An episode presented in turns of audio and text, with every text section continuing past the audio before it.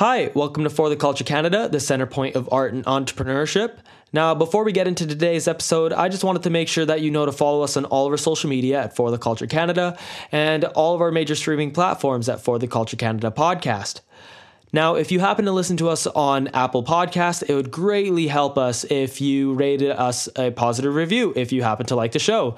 Thank you very much. Let's get into it. So, this particular person I've been wanting to get on the show for a long, long time. And we've been in the talks with it, but I don't think it's really worked out to have him on here because of logistics. Now that he's here, I'm very happy to announce that we have today this individual. He's got a lot of accolades under his belt, or at least a lot of accomplishments.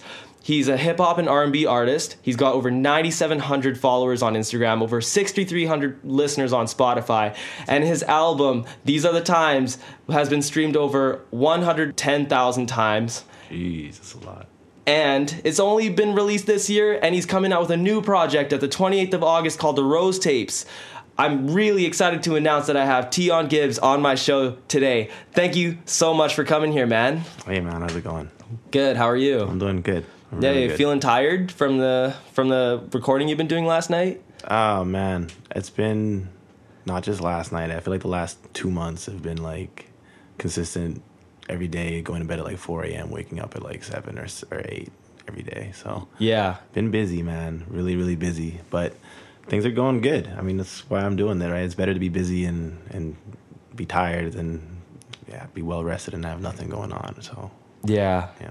This is like that cliche saying, rise and grind, right? Rise and grind. yeah. Yeah, you know what's up. You know Yeah. what's up. So I wanted to first get into your history a little bit and just sort of find out how you got to the place that you're at. So you're originally from Botswana, Yes, sir. right? And you were, you born and raised there? Yeah, so my, my upbringing was a little different. Um, I was born there. Uh, we moved to Toronto for a little bit. Uh, we went to Angola, England, Really? South Africa. Uh, yeah, so basically, what my dad did is he worked with like helping developing countries manage their food resources. Okay. So that's a really fancy way of saying he would go to like places where they're experiencing like a, like a crisis, like a drought, and you teach the communities, Mm-hmm. Yeah. um, hey, this is how you can grow crops in like a really really bad season of the year, um, just so that they could sustainably make it through. Yeah. Um, and so like he was going to really remote, small areas, Mm-hmm. um, and we were based in the Southern African region. So every three or four years, we would be moving to a different country, but Right. Southern Africa is kind of where I spent most of my life. Um, and yeah, so when I was when I was 18, I actually moved to Canada. Oh, really? Yeah. Wow, Mm-hmm. that's wild.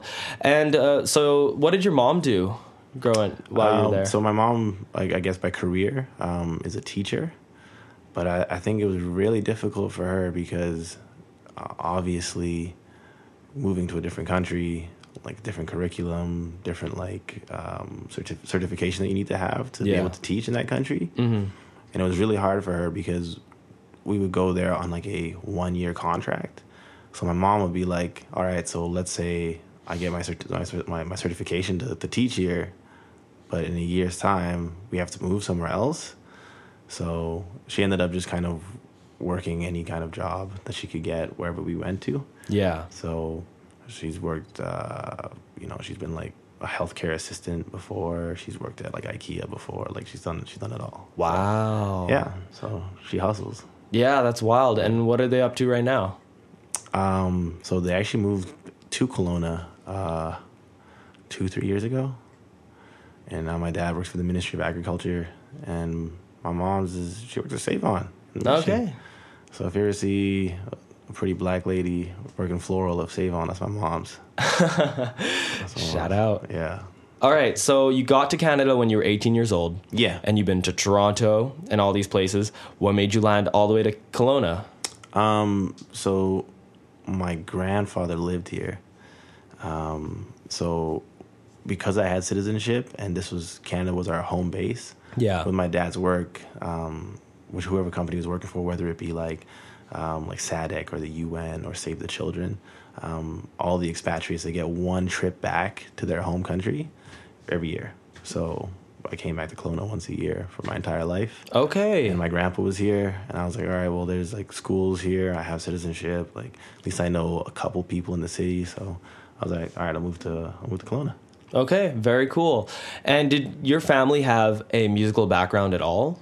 Mm, I mean, no, none of them. No, you didn't have a musical family? No one plays music in my family. No one, like, I mean, like, my, my parents have decent taste in music. Yeah. but as far as like actual musicians or, or, or singer songwriters, there's, there's nothing really in my family that I can think of offhand. okay. Yeah. Maybe like, I don't know, great grandparents or something like that. but- Right. Right. And then before you got into hip hop and R&B, you were actually playing the guitar first. Yeah, so it's actually funny. So um, in in high school, I was like, I was just a sad boy in high school. Really? So yeah, Why? sad. Uh, I don't know, man. I just like, I think it started a lot to do with me traveling so much, Yeah. and uh, and I think that it's really hard when you're like a, you're a kid, you're growing up, and you make a friend, but then you have to leave them. Yeah. and that, that happening so often in my life that like, um, I, I I wouldn't say like like overly sad. I was just like I used to think I, I used to spend a lot of time on myself. Yeah. So I started writing, um, and obviously I started writing poetry, hip hop. Yeah, So yeah. I started doing that first. Um, but then when I moved to Kelowna, I've been playing like guitar for, for since like music school or like music classes in school, and um, Mm-hmm. So right around like middle school era? yeah, yeah, I started, Yeah. I started playing right back then. And so when I moved to Kelowna, I was like, I tried, I tried to kind of push hip hop for a little bit, and then I was like, man, is just not gonna happen right now. So I was like, you know what, man, I'm in this city. I want to play live shows. I want to work on my live act, my craft. Yeah. It's like the easiest way for me to get live shows is to play in an indie alt band or like Yeah. you know like just a rock band. So Right. so yeah, I just started playing in, in bands here and there. Really? Yeah. Okay. Did you ever release under anything under your own name with that? Uh, no. No? No, no, no, no. Um, I did a lot of songwriting, um, like session playing, and uh, yeah, and like and like co-wrote a bunch of songs. Um, one project that I'm very very proud of that uh, did get is like no it didn't get as much shine shine as it should have. Yeah. Um, it came out in 2016. Um, it was uh, Johanna Olsen's um, "Comeback Next Year" EP. I was very, very proud of it, man. Yeah. Uh, we worked on that for like two years. Um, it sounded amazing. Um, we recorded it in Kelowna in some some guy's attic. His name Ryan. His name was Ryan Deswan, and uh, I was very proud of it. Like the quality of it was was like top. It was it, was, it sounded so good, was- especially for like an indie recording. Like Yeah. it was. I was very very proud of it. Yeah, yeah. Uh, we worked very hard on that, and you know what? Like she released it. We did the album release party, and it was one of those things where it's like musicians and artists, creatives, they can do the the art portion of it, but when it comes to the business or the navigating the industry, I guess it's really hard for for most people to to figure it out Yeah, it is. and it's exhausting. Like you finish a, a project, whether it's an EP, an album, you're tired. Like you've been working hard, especially if like you're very hands on like me and you're, you're actually mixing it yourself. Yeah, yeah. Um, so a lot of people they get to the end of that project, they release it, they do the party, and then they're like, "Yo, I kind of just like want people to support it now." Mm-hmm. It's like that's not really how it works. Like this is the time I actually have to work even harder. Yeah. Especially in a field that you may not be so experienced at. Hundred percent. Yeah. hundred percent. And it's like, I think I think a lot of artists and musicians they don't realize that you actually really have to build cachet and trust with your audience. Right. Um, and that's something that I learned while working on These Are the Times was like, I initially wanted to put out like 16 tracks. Really? Yeah, I was gonna put out 16 tracks. I had them done, um, and I did a curation session with like some very close friends, and uh, you know we really like we really got into it, man. Like you know people were like voices were very escalated, Yeah. um, and I kind of just had a realization. I was like, man, like I don't have the cachet and the pull yet to make people want to listen to 16 songs. Mm-hmm. And I was like, even 10 songs is a bit of a stretch at this point. But I was like, I couldn't, I didn't want to cut more than six songs. Yeah. I mean, Um, even Migos, like how big they are, not everybody wants to hear like Culture 2 all the way through. Yeah. So it's like, Culture 2 is a, is a strange album to me, man. Like, it's got so many slappers on it, but I was just, I was also like, I was really disappointed with it, to be honest. I was too. Because I, felt like, I, I felt like they were just, they took the culture formula and they're like, we're going to try and recreate this. Yeah. And it's like, yo, like, yeah. it's a moment in time. Like you can't you can't recreate culture. Yeah, yeah, yeah. And they wanted to have all the members like on every single Yeah. track as well because they didn't want to have one missing like what happened with Bad and Bougie. I know, I know. So it's like ah Do it look like I left out of bed and bougie? yeah. that's- that's- yeah. um anyway, so okay, you were in indie music 1st Mm-hmm. And then what got so how did you find your way then into hip hop music? You said you mixed. Did, were you producing your own beats as well or would you find other beats and then rap on them or how would, how did your process go? Um, Yeah, you know what? Like I do a little production. Um, I still do a little bit of production for myself. Yeah. Um, but I just kind of got to a point where I was like, man, I am very anal. Mm. And I was like, I would finish something and I'd be like, I'd work so long on it and be like, I don't even know if I really want to release this. Like, so I started working with um, a lot of producers that I know personally. And also just like shopping around, man. Like, Right. You have resources. You have, you know, you have SoundCloud. yeah, I'm saying like yeah, Yeah. you got your SoundClouds, you got your YouTube, you got your SoundClicks. Like, Yeah. why wouldn't you use those resources? People are trying to make money. They're trying to have a business. They're trying to establish themselves. Yeah. So why wouldn't you support them, and also like build a relationship with these art, like, these producers? Because at the end of the day, that's what you need to do. So, Of course, yeah, yeah. It, it's good for the whole culture of everything. hundred percent, Yeah. hundred percent. Um, so for me, yeah, I just sort of I I, I I will from time to time still produce, um, but I'm more I'm less into beat composition, and I'd rather uh, like executive produce or like direct a band um, and work on arrangements. I, I'm a lot more passionate about that. I'd say, um, and and I really enjoy a lot more because it gives you a lot more freedom to let someone else be creative and kind of bring their strengths to the table. That's right. Yeah. So, so yeah, and it's it, yeah. I don't know. I, I prefer that. Prefer that. Yeah, and it also that relationship you create with that producer also allow may allow you to evolve your sound, Hundred percent. right? So it's it's very cool to just like collab with other people sometimes. It's almost better for you to do that than just rely on yourself. Yeah. Facts. Yeah, yeah. 100%. Yeah. Hundred percent. Sick. So what was one of the first few like hip hop tracks that you made then? And how did you start to like get confident enough to just release them then? And, and did you did you first do that on SoundCloud like a lot of other people did? Um, yeah. So I think, I think what happened was moved to Kelowna in 2010, and I tried to do my own hip hop thing for like a year, year and a half. Um, and I just, I just don't think at that time, especially because UBC didn't have, uh, honestly, as many black people as they do now. Yeah. I, I, I feel like Kelowna didn't really know how to support me, and I also don't think I was as good at what I do back then. Mm-hmm. So it wasn't like like I was I, don't- I was like mad at people. They just I don't think the infrastructure was there to really to really do it to the level or to the extent that I'm doing it at now, which is not saying I'm doing it at a crazy level. um, but then yeah, but then it took about five years of just like working with bands, indie artists, and seeing that same trend happen over and over and over again, where people, you, I'll put in so much time and energy into a project, and then when, it's done, they kind of fall a little bit flat on their face because they're like, all right, well, I don't really know what to do next, uh, or I don't know, or just simply some of them people just don't even have the work ethic. Yeah. So it was like 2016, and I was like, all right, man, like if I really want to make this like a thing and a career for myself and like be able to really cake off of this, I was like, I have to make myself the priority. Mm-hmm. And like I'm, I'm, I'm like an okay singer. Like I'm not amazing by any means. Like I can sing a hook or two every now and then, but like I know my strength um, is is. But I know singing is not my biggest strength. Mm-hmm. Um, so I, I was like, you know, what, I'm, I'm, I'm just gonna do it.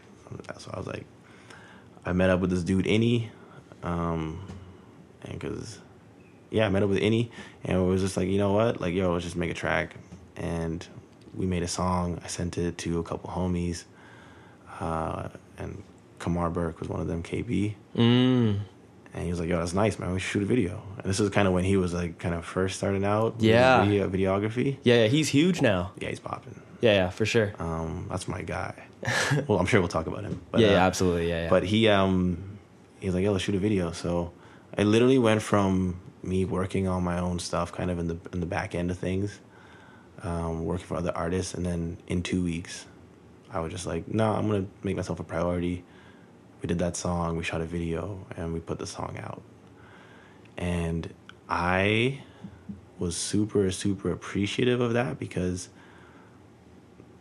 it was like real support, man. Like I'm not I'm not a guy I don't I, I don't I don't care too much about the numbers. yeah, The numbers will they'll come. yeah, right? yeah, yeah. But it's like when I'm seeing when I put something up and I see like 60, 70 shares and I was like my first release, I was like, "Oh, okay. So maybe maybe people are ready to maybe Kelowna is ready to support something like this." Yeah, Um, and I was like, "All right. Okay, this is this is a good look." yeah. And I just I was like I put out another single, and it was I got similar support, and then I put out a third one, and I was like, okay, so that this is this is like a thing now. so 2016 is right around the time you felt it started popping.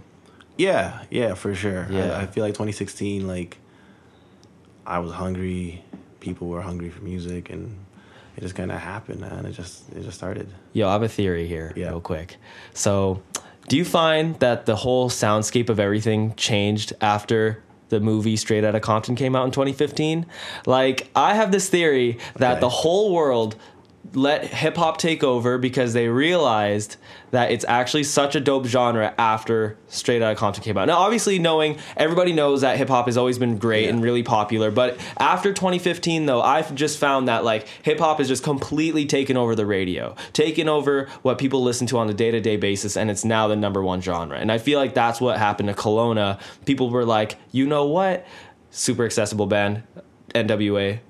Then everybody just started getting into it again. It's like, oh yeah, this is sick. I want to find some more stuff. I thought it. I felt. I feel like that was a really good like access point for a lot of people. Maybe I'm just maybe I'm just crazy, but No, I could see it. Um, I think. I don't, I'm going to answer this question. I'm just thinking what I want to say. yeah, man, um, take your time. I feel like I feel like I feel like that movie Straight Outta Compton. Um, I feel like that's a. I, I feel I feel more like it's a pivotal moment as opposed to it being um, like the catalyst to change it.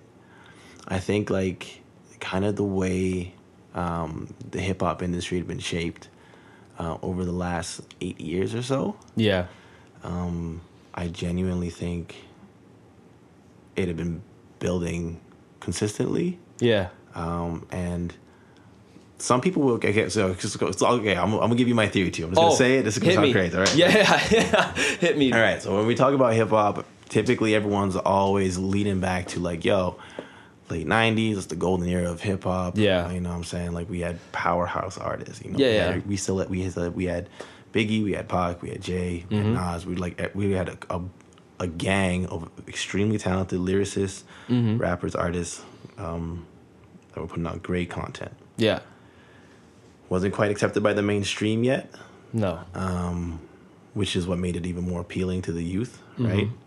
Um, so, early 2000s, this is kind of when everyone says hip hop really fell off.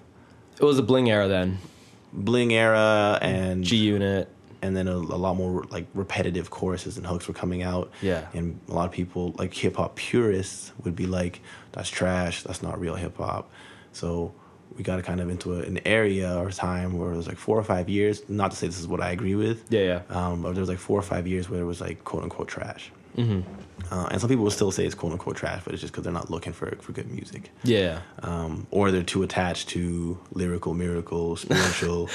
you know, like they're too attached to like the, the '90s, like really, really gritty, like super lyrical, like rap. Yeah, yeah. So what I think though is in that time, that caveat of quote unquote trash, where it became a lot more commercial, um, and not necessarily having that commercial success, that was really good for hip hop because it made it a lot more appealing to the mainstream, especially a lot more appealing to the club because that's where it was being like played a lot more prevalently with that Yeah. clubs.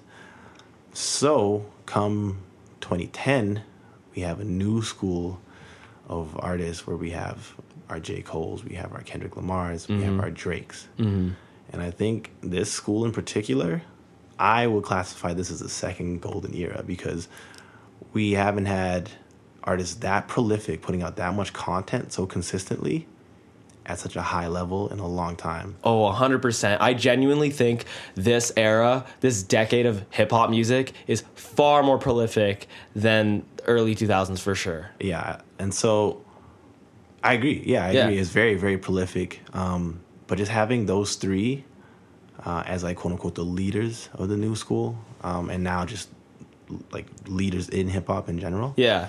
Um, I think, man, people may love him or hate him. I think Drake, being such a major crossover to pop success, was huge for hip hop. Um, and so, tying back to uh, straight out of Compton, Yeah. I feel like the last you know 15 years leading up to that movie um, was kind of preparing. Um, it, it was going to happen regardless, right? Yeah, yeah, But oh, then yeah. that movie comes out, and then yeah, it was man. I remember watching that movie at the Paramount Theater, and the movie finished, and this white girl was sitting behind me, and she was sitting with her two white friends, and she was like, "Doesn't that movie just make you want to be black?" and I was like, I was like, okay, low key, that's like not okay for you to say. Like you're you're not you're not getting this. Like whatever. Oh but it's kind of that mentality where you see something and you're just like, this is so cool. Yeah. I want to do it. Mm-hmm. Um, and then just the way things had been set up with SoundCloud, and then having the industry kind of shaped the way it was. Yeah, of course. You know, a moment like that, it would totally inspire you to want to like start making the music. So I'd say Yeah. it, is, it is a moment, but I wouldn't say it was like the, the main catalyst. Okay, that's a really strong, strong and smart perspective. yeah, yeah, I, I, I really, that's awesome. I'm like a very long-winded person. This is gonna be like a three-hour-long interview. Just know. I'm very I don't have places to be today. You do. so like, true. hey, I'm good. That's amazing. Yeah, yeah. By the way, that whole uh, miracle lyrical, that's from Filthy Frank, ain't it? Bro, yo, filthy Frank, but just yeah, yeah, yeah. No, it's filthy Frank. Yeah, yeah. But there's also just a bunch of dudes from like the late '90s or, who are still rocking do rags and Tims. Yeah. Shout out ASAP Ferg. but yo, listen. Um, and besides, just to like one last point for myself before we move on, uh, I feel like like the '90s, you can sort of define it. Obviously, there's still lots of different styles of hip hop in the '90s, but you can sort of define it with a particular sound. But in like the 2010 to 2018 and beyond, you can sort of there's so many different styles of hip hop. You can't pin this Oh, decade yeah, to one style. You know, 100. percent there's like you know all the way from Death Grips to J Cole to Kendrick to Lil Pump to like Yeah. Smokepurpp. Like, oh my god, it's the most Yeah. insane thing I've seen 100 percent. this year, like this decade. One hundred percent. Yeah. It's like we're at a point now where it's like, yo, like you just look at metal music, man. Like how many subgenres are there in metal? Yeah. Oh You know? yeah. And that's that's just kind of where hip hop's at. It's that there's genuinely subgenres within the genre, right. which I think is is is I think is actually important to be classified now. Yeah. You know what I'm saying? Like, someone should be able to be like, yeah, like, yeah, like, I, I'm like, I'm a lyrical rapper. Like, Yeah. You know, I make pop rap. I make, I make like trap rap. I make club rap. I make cloud rap. Like, Mm-hmm. yeah. You know, I think I think people should have the freedom to say this is what I make and really own it. Mm-hmm. Because. I don't know. It kind of frees you up from being compared. Like you can't really compare Lil Pump and Kendrick Lamar. Mm, no, no. Right? But you can still enjoy them very much the same. At least I find I can. You can enjoy both. Yeah. But, like, it's just not fair to compare them because they Mm-hmm. make completely different music and they have completely different goals and and mindsets to approaching the music. yeah. Oh yeah. Hundred percent. So yeah, it's just like I think classifying people within the, their, their own subgenre. It's like you can't say Lil Pump's trash because you like Kendrick Lamar. Well, I mean, you, you can say that. I, I don't think you should say that. but like, if you want to compare, like, if you want to compare J. Cole and Joey Badass, that's like, oh, there's a lot more about how they approach music that is comparable. They're they're in a, I, I I would say they're in a similar lane. They are. Yeah. you know what I'm saying? So Yeah. Yeah. For sure. that makes more sense to me. Yeah, definitely, definitely. Um, Okay, so getting off of that real quick. So you started popping off in 2016, uh, and then when did you start working on your? Before we get into your album, actually, you started working on a bunch of singles. Yeah. Before that, Yeah. and so 2016, 2017 was sort of like your work on that, and then 2017 then probably was your work on your album then as well, right? Yeah, so 20 yeah, 2016 just like my main focus was singles. 2017 I was like I'm going to start working on a project. Um but I was like I need to continue to put out a couple singles every now and then. Um and I was very cognizant. A lot of people were like, "T, I don't think you release music enough." Really? And I was I was very cognizant of that, and I was like, no, I don't want to be in a situation where I put out a song every two weeks or every three weeks. Um, that's very prolific. That's really dope. I'm really proud of people that can do that. But for me, just the way I write, I I, I take a lot of time, and I don't really want to put out something that I personally don't like yeah. Um, or I don't feel like I gave it my best. I don't like putting that kind of music out. Yeah. And I also think it sets a precedence with uh, your fan base to be like, oh, okay, like T just put out a single. Let's enjoy the single for a month, and then, you know, from the date of release, like six weeks to like ten weeks, we can expect another song, so like another song to come out. Yeah. So for me, I was like, okay, I'd rather have that where like people know there's gonna be a little bit of a wait. Um, and I think that's because I don't know. I think if people are expecting music from you like consistently all the time, and then you take a month off, they're gonna be like, "Yo, what happened, bro? Like you fell Yeah. off," and that's Yeah, just yeah. that's like an unrealistic expectation to have. Yeah. Um, yeah, then the man has bills to pay. I have a job, right? Like Mm-hmm. I have a dog, Yeah. you know. Like so, I got I got a lot of other things going on too. So You're a busy guy. yeah so anyway most of 2017 it was like i was working on the on the project on the back end um, the first song that was actually recorded uh, was mines and that was recorded like a, a year i guess a year ago now it was august 2017 Oh shit. and that song didn't come out until march 2018 so i'd literally been sitting on that song because i knew i was like i like the song a lot i'm gonna put it on my project um, and it was the first one to be done so i just sat on it and uh, i just kind of kept working on other music um, so yeah that's kind of where i was at with it Dope. Okay. And was your mindset when you were making that just sort of like when you're making the project for these are the times? Were you finding that your mindset was a little different versus just making your singles? Like, were you planning on making those singles a part of your uh, part of your album in the first place, or what were you thinking on that? Yeah, so I think I think with my initial singles, um Okay, let me just track back real quick. Yeah, yeah. So when I was when I first was making like like like hip hop music, it was like hip hop live band, um very like conscious rap, very like very like lyrical, very like Kendrick lyric- style. very, very lyric heavy shit. Yeah, Yeah, yeah, yeah. Kendrick style, um, like very very lyric heavy shit. And so when I started putting out the singles, I finally kind of got out that mindset of like it doesn't have to be lyric heavy. It has to be um, cadence and flow and, and melody heavy. Like it needs to. I, I and I found from doing the singles like that, like having an approach of like I want a, a really consistent flow and I really, I want like a really consistent delivery. Um, I think that really helped. These are the times. So these are the times I was like, okay, I want to make sure that I'm taking kind of the sound of 2017, the sound of 2018, um, but putting just a little bit more care in general into the lyrics. Right. Um, and so, actually, a lot of people I think were very surprised when they actually listened to the project a few times, and they're like, "Oh, he's actually saying some some some like introspective or like very thoughtful stuff on here. He's not Yeah. just like swag rapping." Yeah. yeah. And most of the singles that came out, they were just like swag songs. Like, Yeah, yeah. like, I just want to swag on people. Yeah. So yeah. Yeah. being able to do that, I think it was the biggest mentality shift now is that, okay, like I can say something and I need to say something because it's a full project. And I think with a full project, if you're saying something on it, it's going to give your project more life. It will. Yeah. yeah. because people can revisit it and re-listen to it and they can find new thoughts um, or if it's just thought provoking and you're in, in they're in a different place in their life you know six weeks after it comes out or six months after it comes out they listen to a song and they're like i really relate to that Yeah.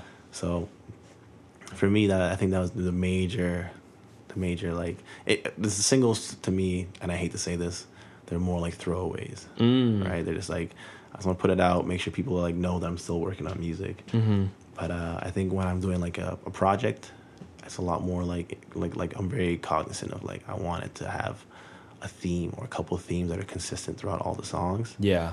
Um, so yeah, just kind of putting it together that way. Um, I think was the, was the biggest change or biggest change of mentality. Yeah, because it sounds like that. It's it's got a very nocturnal sound to it, and it almost sounds like we're going into your mind and just sort of like seeing what your mind's at and where you see yourself headed.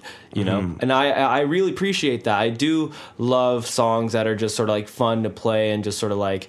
Yeah, you know, like Boss, like Lil Pump or Gucci Gang or whatever. But Yeah. like when there's a concept to it all, it for me makes it far more immersive to sort of like get to know the artist better and the personality. I think so too. I think it's really important to have um, that that that engagement and a little bit of intellect because like, it just fosters a healthy relationship with the people who support you because they feel like they know you. That's right. Yeah. Um, and honestly, like I look at J. Cole as like the model, like the ideal model of like this is what I would like my fan base to look like one day. Because man, I've been listening to J. Cole since the come up. So oh, we're talking like over ten years now. Yeah. Listening to J. Cole. Or actually maybe about ten years. So yeah, like and I, I I feel like I know J. Cole. yeah. I feel like I've kind of grown up with him. Yeah. Like I feel like when he was talking about college, like I was like, okay, I get it, bro. I know, I, I know what you're talking about. Yeah. And so I just kind of feel like I've grown with him and seen him develop as an as an artist because he's he he lets you in so much. Mm-hmm. Um, and last year when I when I came to Rogers, and I saw him, I, it was the first time I'd seen an artist. Uh, and I've seen Kendrick, I've seen Drake, Yeah. and in their own rights, they're probably quote unquote better performers, like like in the in the traditional sense of like an actual performance Uh, and entertainment. entertainment Yeah. factor, yeah. But like, man, like just the feeling in the room, like the amount, like the amount of times, like J Cole had to stop and be like, "Yo, guys, like I, I get it, like." I, you're, you're chanting my name, like Yeah. It was like, it was like people looking at him like he's like the Messiah. Yeah. People Like- do see J. Cole as the Messiah. Yeah, one hundred percent. So like I, I think like that's the model of success you want, where it's like the slow grind is gonna be better for you than having a viral hit in Yeah. the long run because your fans are. J Cole can put up he can put out a trash album and it's gonna go platinum regardless. Yeah. he actually could like Yeah, he yeah, put out oh, a yeah. garbage album. People think that KOD was garbage. I don't think so. I enjoy KOD. Um, I enjoyed. I, people thought For Your Eyes was garbage too. I, I enjoyed that one. Yeah. But I, I just think it's man, like I don't know, like if if you've been following J. Cole as long as I have, like you know what he has in his bag. Yeah. Like you know like if he really wants to like be that if he really wants to be that guy on a, on a track, like he can be that guy. Yeah. Oh yeah. So I, I get kind of how people would want a little bit more fire from him at times, but uh, it's also like Forest Hills was like it was it was a perfect album, right? So Yeah. it's kind of hard to follow that up. Like Yeah. realistically, it, it's like I, I mean it's I, I maybe maybe a little too soon to say it's a classic just Mm-hmm. because of time time time frame, but. I, I feel like it's gonna be considered a classic in like the next two three years. Yeah. Definitely. When did that come out again? Uh, December 2014, Oh yeah, it's way too soon. People Yeah. called uh, Good Kid, Mad City a classic. like a year after it came out, I was like, come on, Yeah. bro, like let it stand the test of time. I'd Yeah. say oh that was that, 2013. Good, Kid? 2013. Yeah. It's only a year difference between. Uh, Yeah, I I feel like if you if you're if the if it still has a cultural impact five six years later, I think you can be like, yeah, this is fair to say this is a, a classic album, Mm-hmm. in my opinion. Like if people are saying, you know, uh, Scorpion is a classic album, like bro, that just came out. Let's- Yeah. let's chill out. Yeah. Yeah. but yeah, so so I I uh, I definitely think that's kind of the model for success. Mm-hmm. The model for like how you want your fan base to be. Mm-hmm. Um, yeah, Yeah, that's fair, man. So that's where you eventually see yourself going. I mean, yo, like uh, obviously, like I think I'm I think I'm talented. I think I'm I'm nice. I Yeah. think, I think I have real support, which is which is huge for me. I think you, your 6,300 listeners think so too. Yeah, that's that's that's actually super blessed. I didn't even know it was that it was that number. yeah. and like that's like three, four months after the project came out too. That's wild. So that's good, right? Because like Yeah. your first month is gonna be where it's like the most popping. Yeah. And I kind of I kind of didn't think it would be that high. I thought it would drop down quite a bit. So that's that's really I didn't even know that, bro. You're putting me on game right now. yeah. So I, I think for me, man, the next goal is like the next project I put out is just to expand that followership a little bit, Yeah. um, and then just being consistent with them. For sure. Did you what did you find changed after your album dropped in your life? Um, Have you noticed people Man. in your life have maybe started looking at you different, talking to you different, more I- randoms are hitting you up? I'd say honestly, I I really hate to be that cliche guy right now, but a lot has changed. Yeah. A lot has really changed, man. Um, I mean, yeah, I'll, I'll get into it a little bit. Like, it, it is on so many different levels. Um, so much has changed. I feel like, and look, I'll start with my biggest victory, the one that means the most to me. Um, when I was putting out singles, a lot of people really shit on me. Mm. Really shit on me. Man, this guy's trying to make pop music, man. This guy's, yo, he's not that good of a rapper, man. It, all like saying all these things, and I was like, okay, cool, like, it's, it's fine. I was like, I'll let you know now. I'm a very petty person, yo. I'm a very petty person. So like, when when people kind of shit on me a bit, like I may not like publicly react. I mean, I'll keep it cool. But I, I like I, I keep the receipts, bro. Like I know I know who has an opinion of me, and I know who feels a way about me. Yeah. And like I don't just like sit in my room and like you know like Ruminate write, write it. death threats about them or anything Yeah. like that. But like it really motivates me. Mm-hmm. It really motivates me. So my biggest win was like knowing people who who don't like me or don't like my music, hearing my project and being like, "Fuck!" Like I can't really say much. Yeah. Like that's that's a really good feeling, man. Like, Yeah. having people who you would, in a traditional sense, consider your enemies send you a message and be like, "Just so you know, we really enjoyed your project," or like, or or they give you like the backhanded compliment, like, oh, "We think you have a lot of potential, man. Just keep doing your thing." Yeah. And at the end of the day, man, like that was really, really big for me. So I, I- think on something, on like a, on a very like surface level kind of approach, like that was a change that I felt really good about because I was like, man, like these guys are, are not supposed to like my music, uh, and they and they do. Yeah. Um, and that's that that to me was huge. Um, but like, there's a lot of other things that have changed. Um, I, I don't know if it was just the album coming out. It like the month of March, like I got the Nelly show. I did Nelly. yeah. I did Recess, and I put out an album. And it was just like a lot of. It was three kind of major wins for me. Mm-hmm. And and then the project, like a lot of people listened to it, and I think in that month they looked at kind of the things that had happened, and this is another major win for me. They stopped viewing me as like a guy who makes music, and they're like, he's an artist. Yes. Like so, that became my title, and which was huge for me. Like, okay, people are taking me a little bit more seriously now, which I felt amazing about.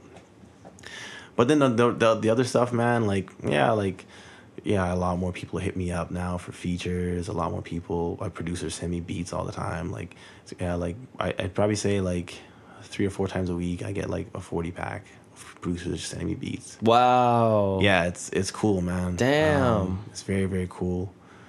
Um, like booking shows is a lot easier now. Yeah. Um, that Spotify when Spotify selected me to be on. Yeah, they they put you on to um, Northern Bars and Fresh Finds, Yeah, which man. is s- so sick. when they put me on there, man. Like, ah, man. Like I was getting like I was getting like offers for shows in like Toronto, getting offers for shows in like L.A.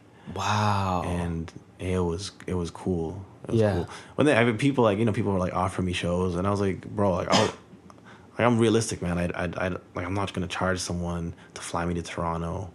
Um, I'm not gonna charge them like a crazy amount of money. Like, bro, just cover my flights and give me like a little bit of bread. Like, a, Yeah. you know what I'm saying? Just like a very very minimal. I, I see the benefit of like being able to play shows wherever on a, like a larger scale. mm-hmm. Um, so some people didn't follow through with the financial end of it because they didn't realize in Canada how expensive it is to fly. yeah. um, but yeah, like I, I think with the Spotify playlisting, um, that was really good as far as like artist support and like my peers looking at me as like, oh, okay, like he's doing something that um, like the coveted um, streaming platform is in support of. Like, let's take a little bit more notice of him. So Yeah. I was super blessed. But then I, I don't know, man. It's like you get more attention from like girls. You get more attention from like people you don't know, like people asking you for like pictures and stuff. Yeah. It's weird. I've had that happen a few times now. It's just, Surreal? like- it's a little bit weird, man. Yeah. Because I definitely like. I, I think by far this is a lot of success for me. Mm-hmm. But like, I'm not. I'm not. I'm not ignorant, bro. Like, it's. I know in the grand scheme of things, like having 110 110k streams on an album on a local scale, small micro scale, it's it's great, man. Like, it's it's actually a big deal. You got to on the lo- realize, if you want a perspective, that's a third of the population of Kelowna. Yeah, I know it's crazy. but like on a macro scale, like you know, guys are putting out singles and like getting 100k streams in like five minutes. You know Yeah. what I mean? So on a macro scale, I understand that it's not that big of a deal. So for me, I don't look at myself as if as if I'm a big time artist. I'm, I'm not too gassed up about myself. So mm-hmm. when people ask me for photos, it's really weird. But they're just like, but it's cool, man. Some people like, yo, I saw you. I see the moves you're doing, and it's like I want a photo now Yeah. before I can't get one in the future. And I, Yeah. I'm like, that's like really, that's really great support. Yeah. Um, and I'm so yeah, super thankful for Kelowna. Like, Mm-hmm. I feel like a large, large portion of my following is in Kelowna. That's why I come back here so often from Van. Yeah. Um, and I think the next goal for me is like to continue. If I can foster the same kind of support and, and, and following in Vancouver that I have here, Mm-hmm. I really feel like I can't be stopped. Yeah. See, that's the thing. Record labels want to see that you have the local support first. They want to see that you've built the infrastructure and that you already have the following. So it's less work for them and more money that they could potentially give you. Yeah. Right? So are you planning on in the future signing to a record label or, or were you more so thinking of like doing it completely independently with like Chance the Rapper type of vibe? Yeah, man. I, I I'm I'm I'm not opposed to the idea of signing a record deal. It just has to be the right time, Yeah.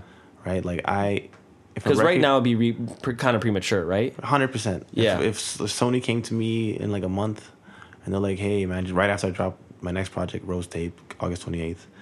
um, right after I put that out, Sony came to me like, "Hey, man, we want to give you a deal." Um, obviously, I would review it because, like, who wouldn't review? That's like something like people dream of, right? Mm-hmm. But I would have to be very honest with myself and be like, dude, like, do you have the cachet where you can remain in control of your own music? Yeah. do you have the cachet for for a business like Sony to care about you enough that they don't put you at the bottom of the pecking order as far as releases? Yeah, exactly. Like that's the one thing I have now is like I can record my own music, I can mix my own music. I You can- own your own masters. I own my own masters. Like I write all my own shit and I can release it whenever I want. Yeah. So let's say August 20th comes and I'm like, hey guys, I have one new song that I want to put on the Rose tape, but I'm going to have to push the project back one week.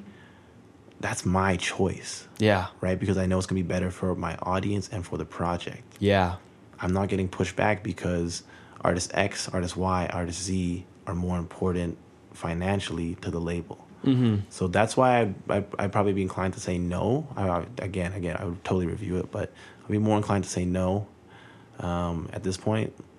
But after I get similar support in like Vancouver as I have here in Kelowna, um, and then I can spend a good year really growing within Western Canada and down into the States, and then obviously Toronto because it's kind of like our, our rap mecca. Yeah. Yeah. Yeah. Um, after I can kind of get a bit more cachet just on an independent scale, like in a year's time, if a label approached me, I'd again have to vet it and kind of like honestly think of where I'm at. yeah.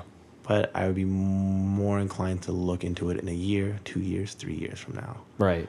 Um, right now, yeah, I definitely think it's premature. Yeah, I think that's smart. That's very smart way to go for sure. Yeah. And plus, a label would take you more seriously if you were to like say, "No, I don't think my right now is the time. Maybe come back in a year or so." And if they were to see that you're able to like grow even more success just all by yourself, then I think it would it would look better on you. Yeah, I, I think I think the thing that I would like um, in 2018 or 2019 is I would like to sign a management deal with someone. Mm. That I think is a lot more reasonable ask and expectation of both myself and somebody else. Yeah. Um, just having someone, yeah, straight like straight up, like if you have no connections and you have no money, it's very hard to have your music heard. Mm-hmm. And I don't have connections. I don't have money. right. So literally everything that has been achieved, it's just purely because people, for some reason, like my music, Yeah. and that's huge. Mm-hmm. And I'm just gonna throw it out there. I think a large part of why Kelowna supports me so much is there's there's a there's a big wave right now of, of like Kelowna people making hip hop and R and B, I noticed. Yeah. right? Yeah. I kind of the first single, the first two singles, it came out right before that wave. Mm-hmm. So, um, like uh, there's, there's obviously OGs in the city that have been rapping forever. Like Yeah. I'm not discrediting them at all. Like Yeah. there's guys who've been doing their thing, holding it down for a minute. But I'm just saying, like with a more like modern, contemporary kind of sound. Mm-hmm. Um, yeah, I kind of started that. I was kind of at the, at the forefront of that when it kind of started. Right. Um, and so I think just remaining consistent with it, I think people really gravitated towards that because they were like, he's a guy from our city. He's making pretty cool music. Uh, he's consistent. He works hard. And like, he's really going for it. Yeah. And I think that was a large reason why people started to kind of be like, I can get behind him. Mm-hmm. And as much as people will laugh and be like, yo, like, yeah, you're a big time artist in Kelowna, it's like, that's fine, bro. You can laugh at me or you can laugh at anyone from a small town who has a good following in a small town. But that small town saved my song enough times and they replayed my songs enough times that Spotify Canada was like, something's happening here. Mm-hmm. Let's just give it a shot. Yeah. And I've been on Northern Bars for almost three months, Wow. right? Like, I've been on a playlist with Drake, Tory Lanez, Yeah. Omar Linx, like, like, like, like uh, Jazz Cartier. I've been on a playlist with those artists, It shows you where you're going. right, for three months. Like, Yeah. I had, they didn't, they haven't dropped me. Yeah. That's what's weird to me. Yeah. So when people kind of shit on me before about having a good fan base in a small town, I was like, okay, fine, whatever. But like that fan base got the largest streaming service in the world to take a little bit of notice of me. Yeah. And because they took a little bit of notice of me, now Vancouver knows me a lot more. Toronto noticed me a lot more. So I just think, I just think it, it's it's it's, it's been, I'm super blessed, super fortunate, and I just gotta like remain consistent with it. Mm-hmm. And like I think we kind of touched on it earlier, like the idea of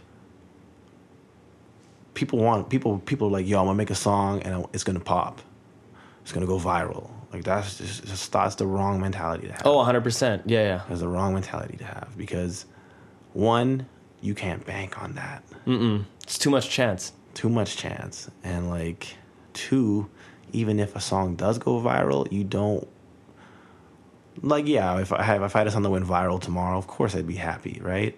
But I've also I also really know I know how to make music. Yeah, you do. And I know I actually have a bit of a catalog right now that's pretty consistent. Yeah. So people would be like, okay, he's going to be around for a while. But if you're prematurely just releasing music and you put a single out and it just goes viral, your next release is going to have such so much like pressure on it that you're probably going to be let down mm-hmm. because you're not going to really maintain that same kind of like steam, Yeah. same energy, Yeah. and like overnight success can also be overnight failure. That's right. So for me, I'm like, if I just continue to foster really good following, organic following, like authentic views, authentic people commenting, like if I get if I put something up and I get hundred comments on it, I'm very happy because I'm like that's hundred people who that they, they they fuck with me enough to like comment on my shit. Yeah. So I just keep doing that. It's gonna continue to grow, and then it's not, it's one of two things are gonna happen. Either one song will catch, and I have a great catalog at that point, and everything will be good, or I'll just have enough songs that have 100k streams, 200k streams on like Spotify, and people and Spotify will take notice of that, or a label will take notice of that, or a management company will take notice of that, and be like, we can work with this artist because he's fostered a following. Right. Well, think about it. You just started and you're already at 100K. So imagine you keep on doing this, you know, um, let's say you drop 10 projects or let's let's say you drop like you have two projects coming out this year. Let's say you have three more, right? Let's say you do like two next year then one after that. 2020, you're at 500k like plays and streams overall, Yeah. right? Halfway to a million. Like you're on a on, you're on a track to like really really like do something cool cuz like the perception is already there. The mm-hmm. perception of you being on that place is already there. So I feel like the trajectory that you're heading on is like really solid and you have a good head on your shoulders. You understand what the long-term gain is, game is Yeah. and the macro scale of everything is what truly truly matters. Yeah, and like literally what you're saying, like that's that's my plan. Yeah. Like two more projects this year. Next year, two projects, and then 2020, just one project for the entire year. Yeah. and let's work on collaborations and singles in that year. Yeah. That's that's the that's the plan because I just I just see.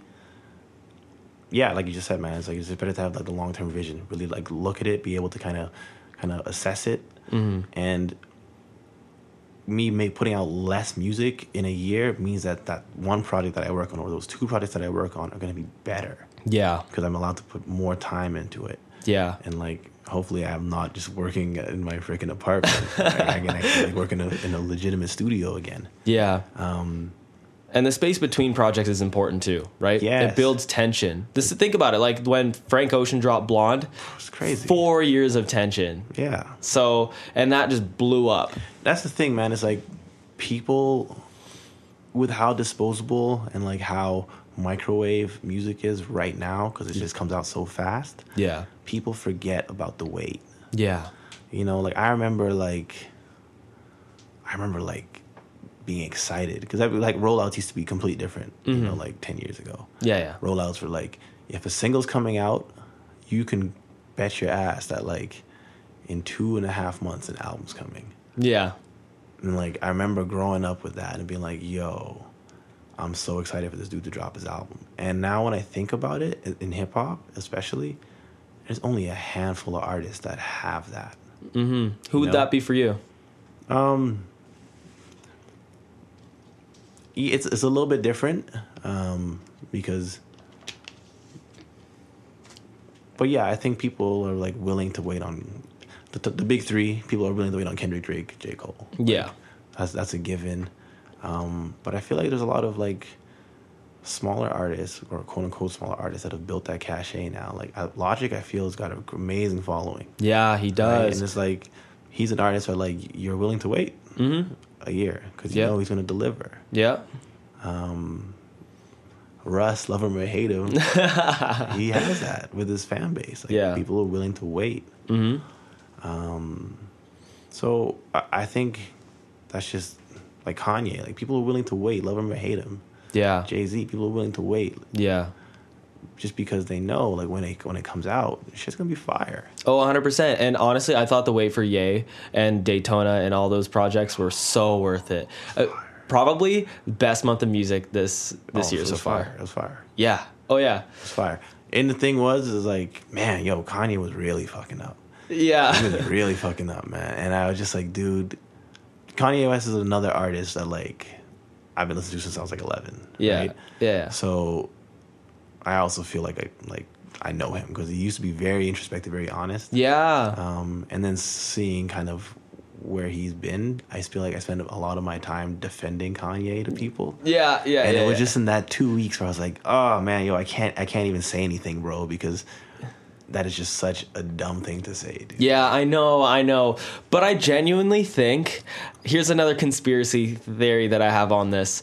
I genuinely think that Kanye's a smart guy. Mm-hmm. He's obviously you can't be like stupid and get to the place that he's at. He's genuinely a smart guy. 100%.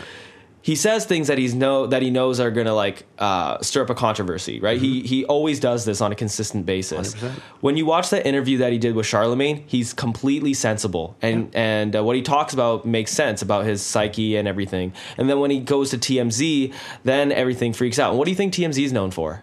Just being fucking wild, right? yeah, yeah. So that's why he acts that way. It's like completely contradictory to what he was doing with Charlemagne. Yeah. And so I genuinely think that like everybody was just playing into it and he and it and everybody believed exactly what he wanted to. He he manifested the whole thing.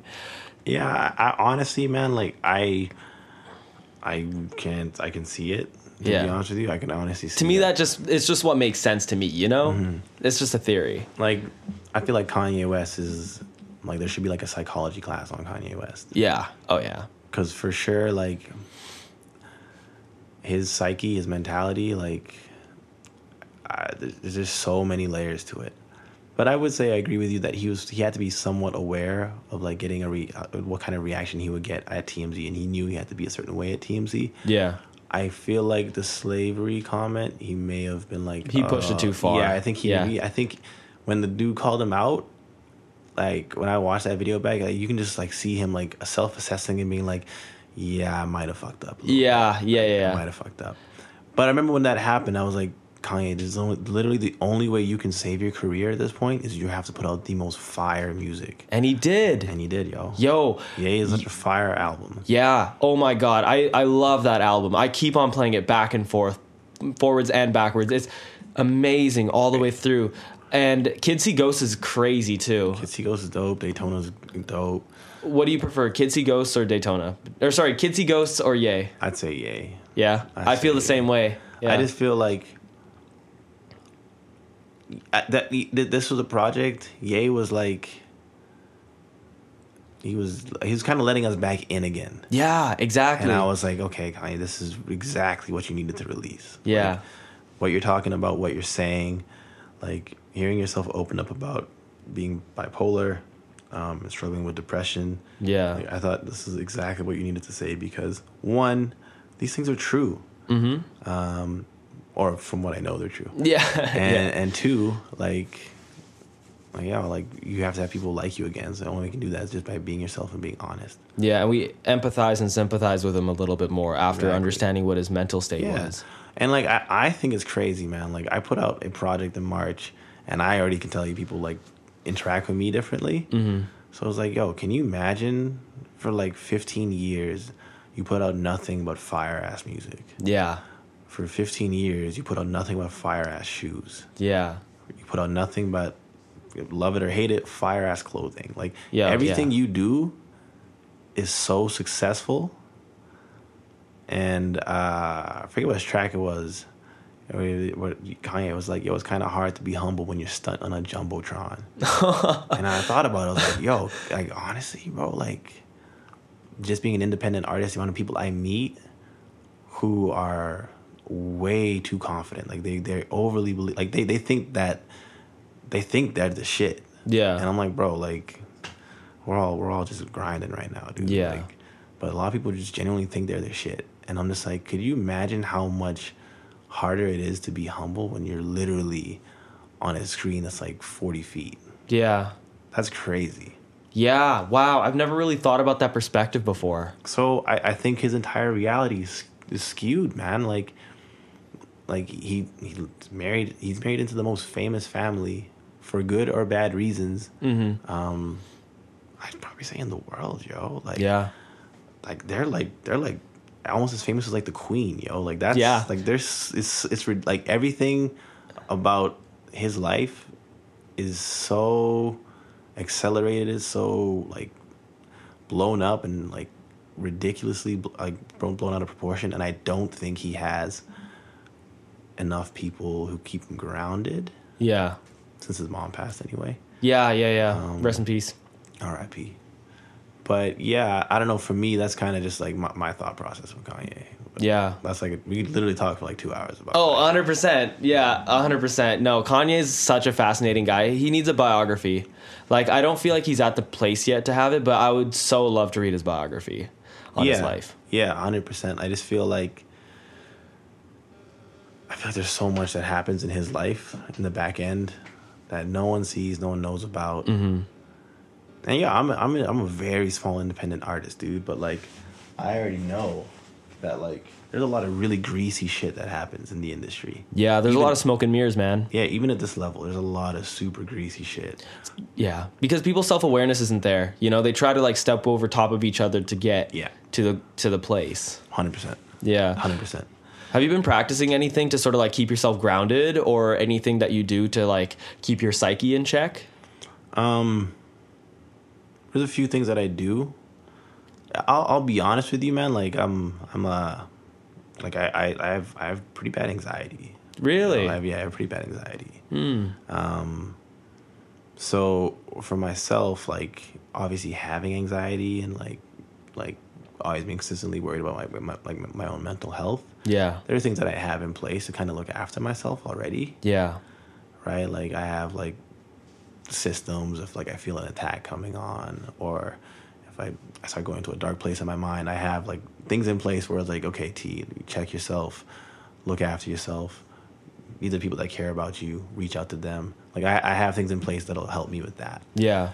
So that's good already, um, as far as kind of keeping myself grounded. Right. But I say my two biggest strengths as far as trying to stay as grounded as I can is one self awareness. Like I just caught so many L's between like working with all those those, like uh, like independent bands and like investing all a lot of time and energy into people and basically coming out with nothing. Yeah.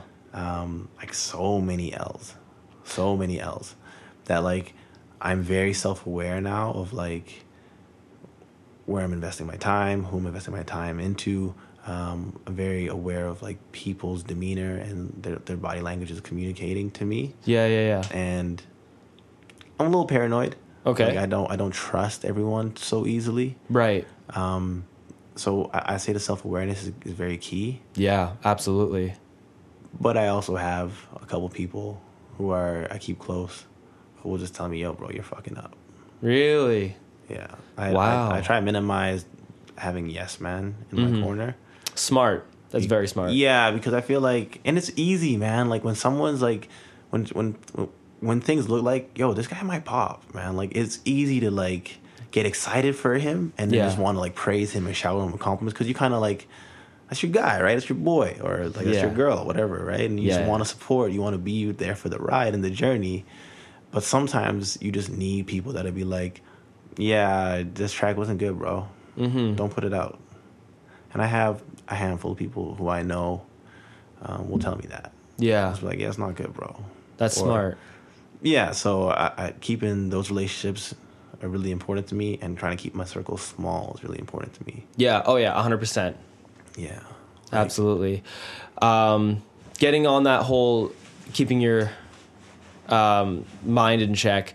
Uh, I was at a very dark place in 2015. That's when I really found. Uh, Ke- that's when Kendrick dropped "To Pimp a Butterfly," which is to me uh, the best project he's ever done, and to me also um, probably the best re- re- uh, record I've heard for the entire decade for sure for me.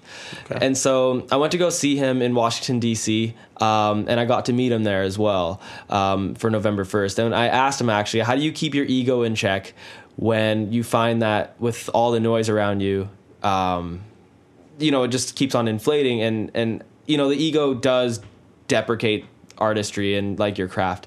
And what he told me was just prayer and meditation. And so like that resonated with me a lot. And so Yeah. take that for you know what it's worth but um, i thought it was just an important thing because kendrick has a really good head on his shoulders like i can tell that he's uh, quite a conflicted person and the same relationship that you have with j cole i have with kendrick and so he's a really conflicted individual but he keeps a straight head on himself and he like keeps it yeah, keeps it yeah, there one hundred percent, man. Like, you need to make time for yourself, um, and however you you spend that time for yourself, like, it needs to be truly um, a time of like I think self reflection. yeah So prayer, meditation, or journaling, like whatever you can do to, um, I say get it out. yeah I, I think I think that's an amazing thing about like people who have faith as well. Yeah. faith based people. I think that's really an amazing thing. Is like being able to kind of give your issues up to your God, your deity. Yeah. um, kind of surrender them a little bit. Right. Um, I, I, I think that's amazing. Um, I know for myself, um, again, you just you, you kind of have to be a certain breed of person, to be honest with you. I think to kind of navigate this industry and kind of keep a good head on your shoulders, For sure. because a lot of people will be like, you know what, man, I'm just gonna I'm just gonna lay this down, you know, before God. I'm just gonna talk, pray about it, and they'll feel better. But sometimes I'm like, but are you dealing with it? Mm-hmm. right? At the end of the day, like, like some, you just you sometimes you, you really need to deal with things. Yeah, Like, 100%. You need, you need to so, like you need to be yeah. You just you, you can't you can't just like lay it down all the Because it'll fester inside you. 100%, right? totally So- break you down. Yeah, yeah. and so I, I think you gotta you gotta know the difference between letting something go Yeah. or just like like letting it fester, like you said. Yeah, You gotta know the exactly. That's hard. That's very hard. Yeah. Oh, 100%. It could like break people sometimes. Yeah, Yeah. It's very hard to do, yo. Yeah, yeah. Um, but I think that's amazing advice. Yeah. Absolutely. Kendrick has like completely changed my life for sure. Hundred percent. Yeah, I'm gonna get. I don't have any tattoos, and I've never really cared for them, but I know for sure I'm gonna get two lines from his song "Mama" tattooed on my legs. Yo, Um, that track is crazy. I know hearing him live do it, mind blowing. Yeah. But I'm gonna have on my legs in my handwriting. I know the universe works mentally on the left, and then I know the perks of bullshit isn't meant for me on the right. So, yeah, um, it's about it's hitting uh, eleven o'clock here for you.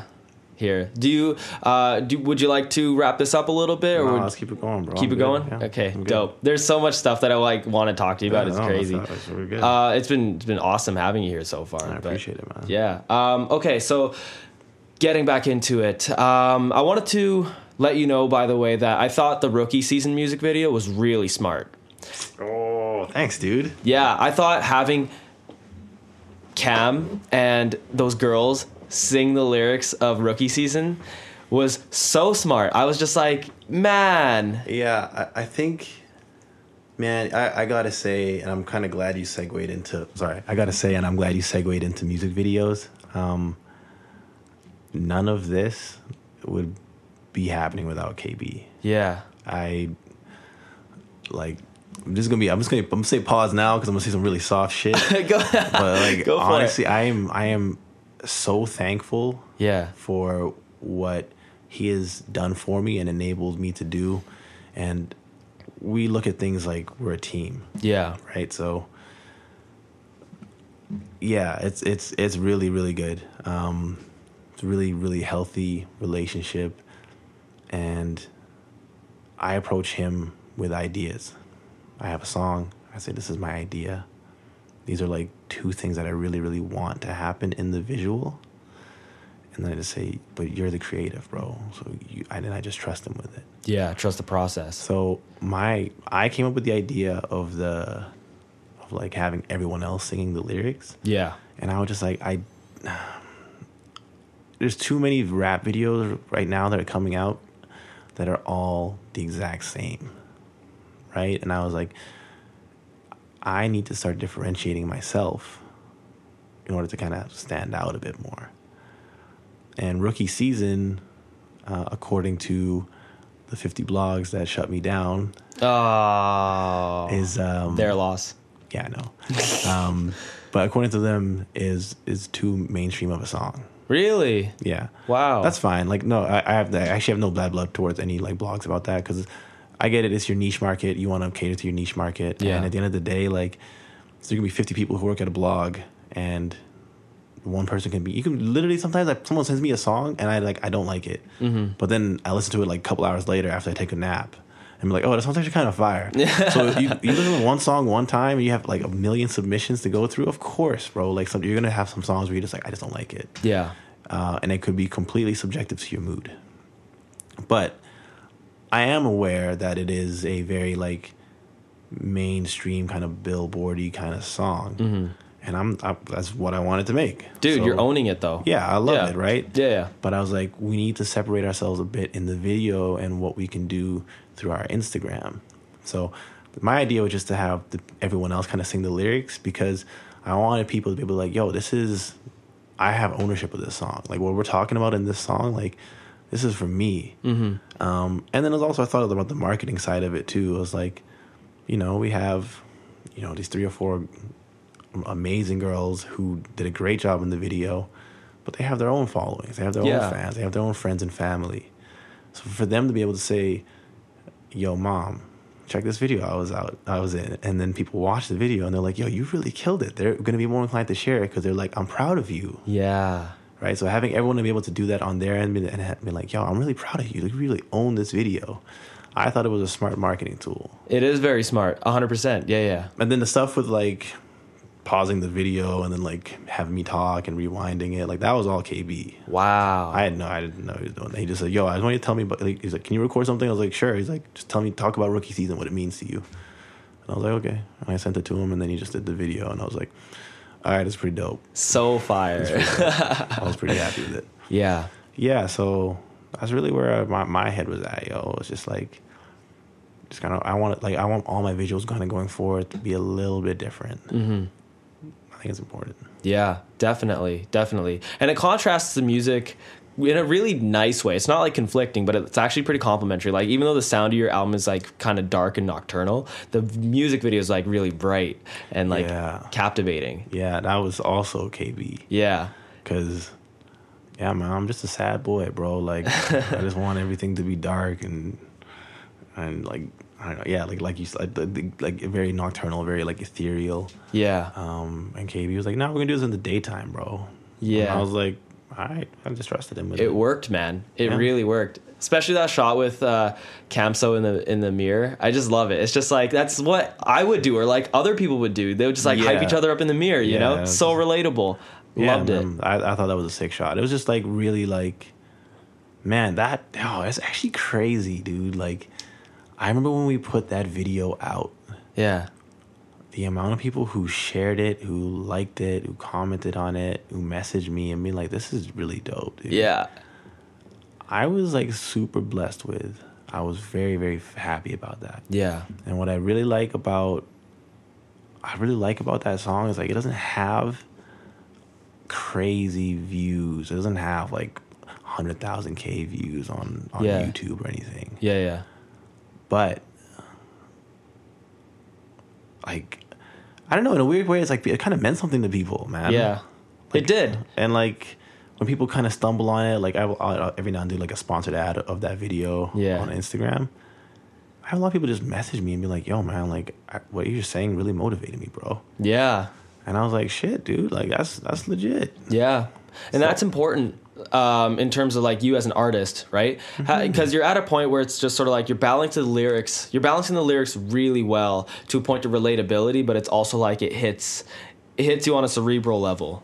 That's you know? dope. That's a huge compliment. Thank you. Yeah, yeah. It's it's a really strong balance, and uh, that's a thing that I don't know if a lot of people are necessarily aware of, but you seem to be. So it's uh, it's dope. Yeah, it's really I- cool. I, really take a lot of time, um, and that's and man, that's always the battle. I'm like, I don't want to be like I, I I always battle between like being too introspective and or too relatable. yeah, It's like I always battle with. Them. Sometimes I'll rewrite a verse like twenty times. Yeah. like, really, really.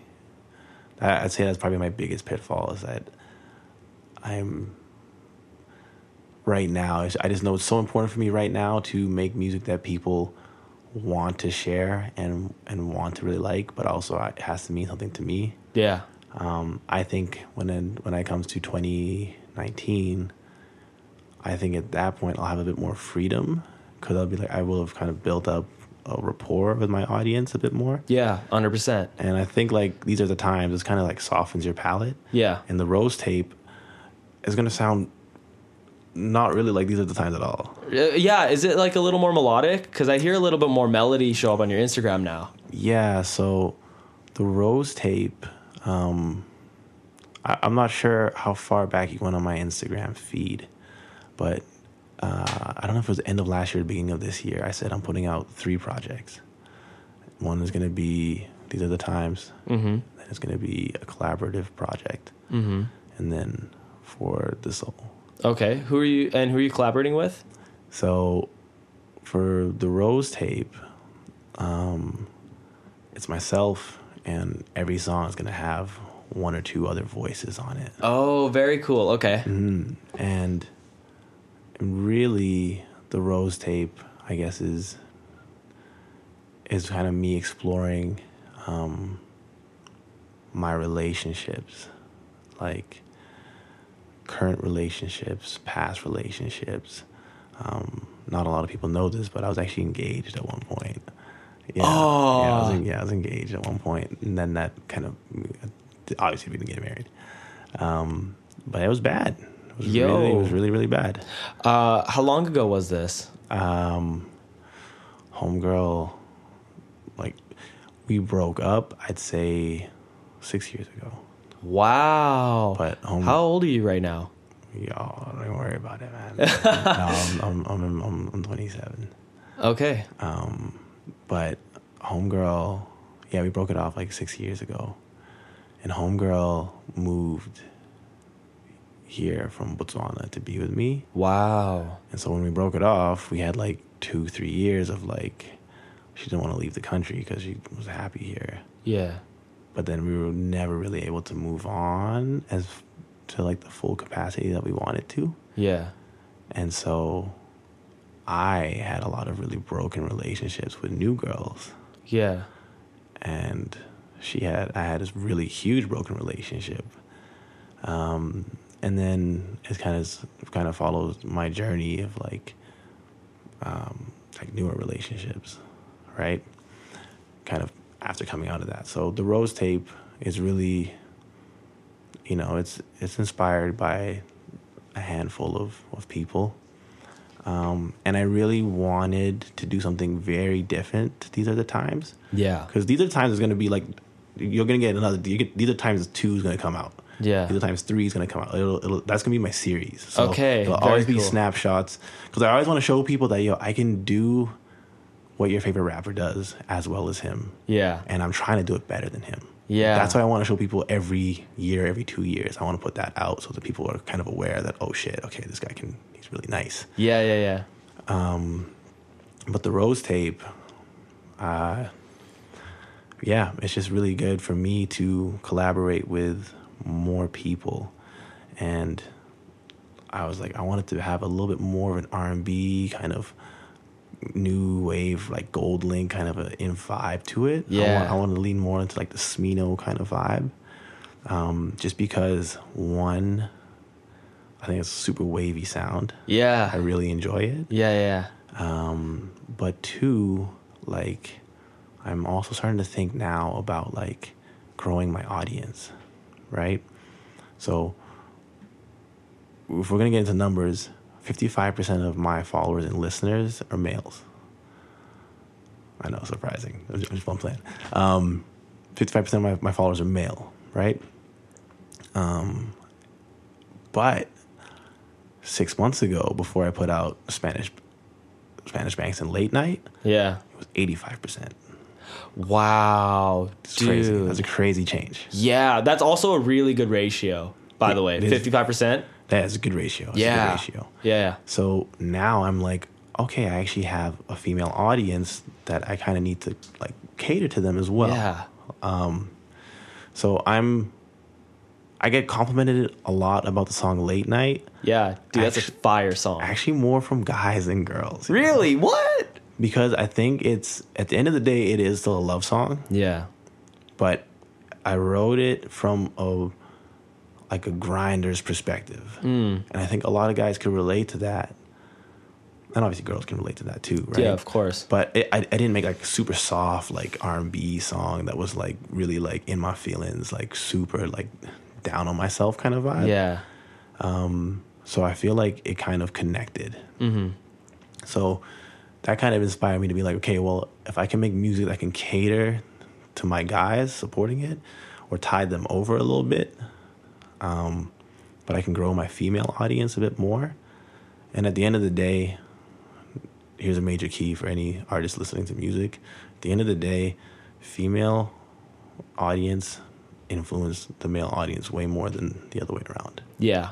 So, how many times do you go to a show and the, the girl's there with her homegirl, and they're the two fans of the of the actual act, but the boys came just because The girls are there. the girls are there. Yeah. So you're literally doubling your followers by having a larger female fan That- base. Wow. So that's that's a major key. So for me, I was like, all right, well, I would like my I would like it to switch to be like 55 to 60 percent female and then 40 percent male, just because I can grow. yeah. I can grow a lot faster that way. So it is going to be a little bit more um, melodic, a little bit more R and B based. Uh, I get to work. I'm working with some really, really talented artists right now, and I'm still at a point right now where it's like I don't have to. I no. I'm at. Let me say this. I'm at a point right now where like I I can choose who I want to work with. Um, I don't someone doesn't just hit me up at this point and be like, let's collaborate. Like I really vet it now. Right before I was just like, yeah, let's work, bro. Let's go, Yeah. hundred percent. But now I can really vet it, and so I'm like, okay, I'm thinking about long term. Like, who can I build with in the long term? Mm-hmm. Like, who do I see in five years is gonna have a large following? So that's kind of where my headspace is at now. Is like, it's all thinking about macro scale. Yeah. So everyone I'm working with on this project, they're on the project because I, I believe in them as an artist. Yeah. Right? That's important. That shows integrity, by the way, because you want to support them. Yes, I Yeah. do. I do. Yeah. Right. And so um, for me, it's going to be super dope that in like the next little bit, I get to put out something that's very different because I don't want people to really compare it to these other times. Mm-hmm. Um, something different, something that's going to potentially grow my audience. I know some guys are going to be like, yo, bro, it's just too soft. So for them, um, I'm also going to put out a couple little singles where I'm just going, I'm really going in Yeah. Okay. just so just so that they know that like yo like I'm not I'm not changing my sound. I think that's what I want people to understand is like I'm doing concept projects right now, right? I'm like everything is a concept, so I'm not changing my sound. These are the times was not my sound. It's not gonna be my final sound. I'd really enjoy these other times. Rose Tape is not my new sound for the soul, which is gonna sound completely different to these other two projects. It's not my final form. yeah. I'm Okay. I see what you're saying. I'm not. I you're not saying. Golden Frieza yet. Yeah. I love You the? Dragon Ball Z stuff, oh by the way. god, yo.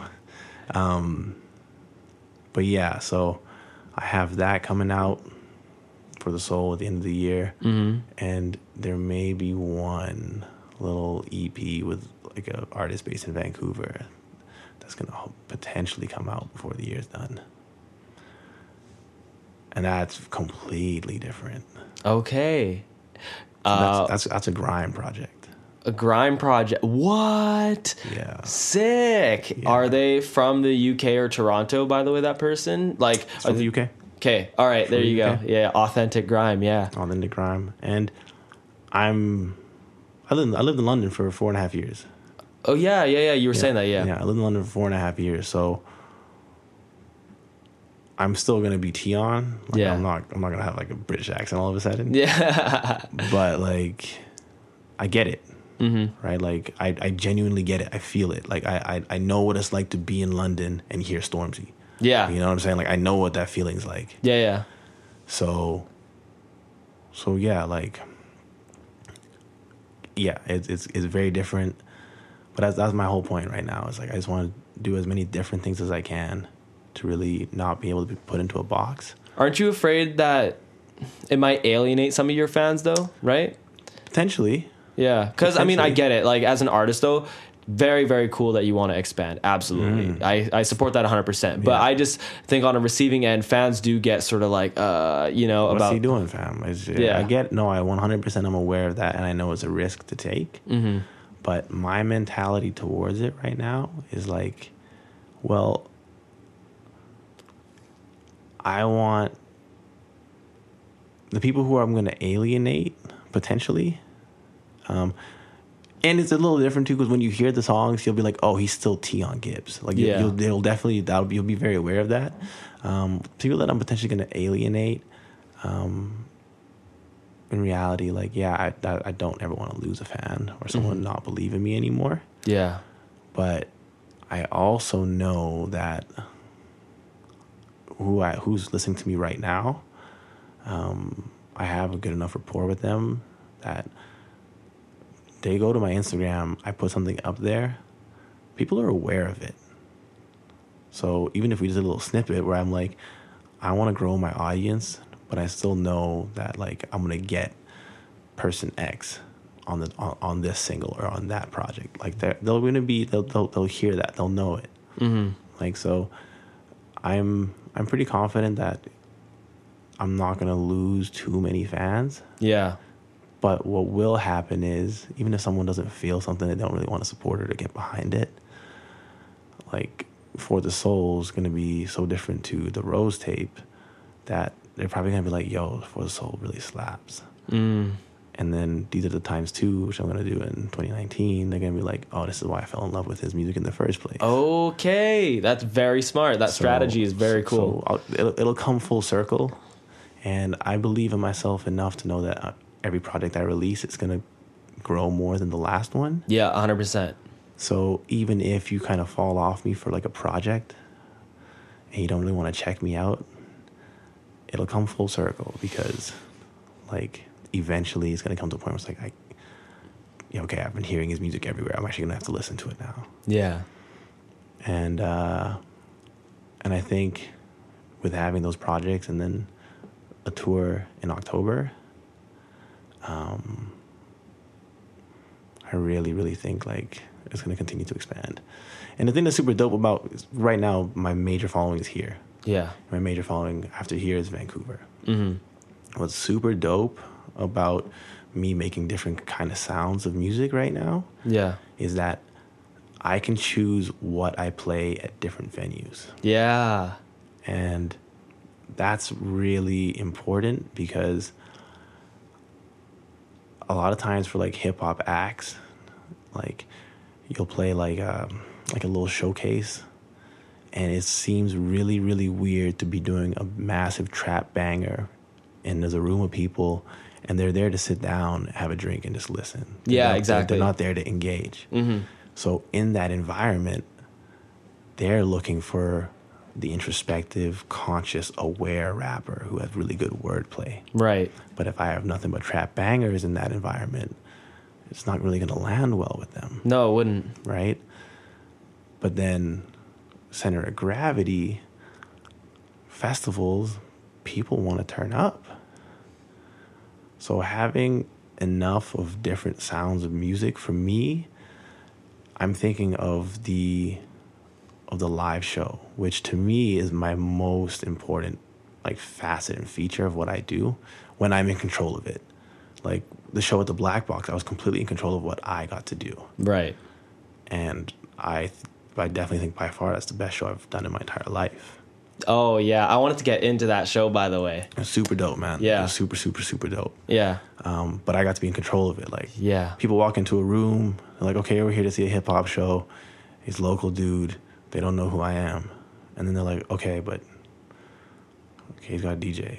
Oh, he's got he, oh, he has a keyboard player. He has a he has a drummer. Okay, that's kind of different. That's kind of cool. Yeah. Let's see what's going on. Yeah. Yeah.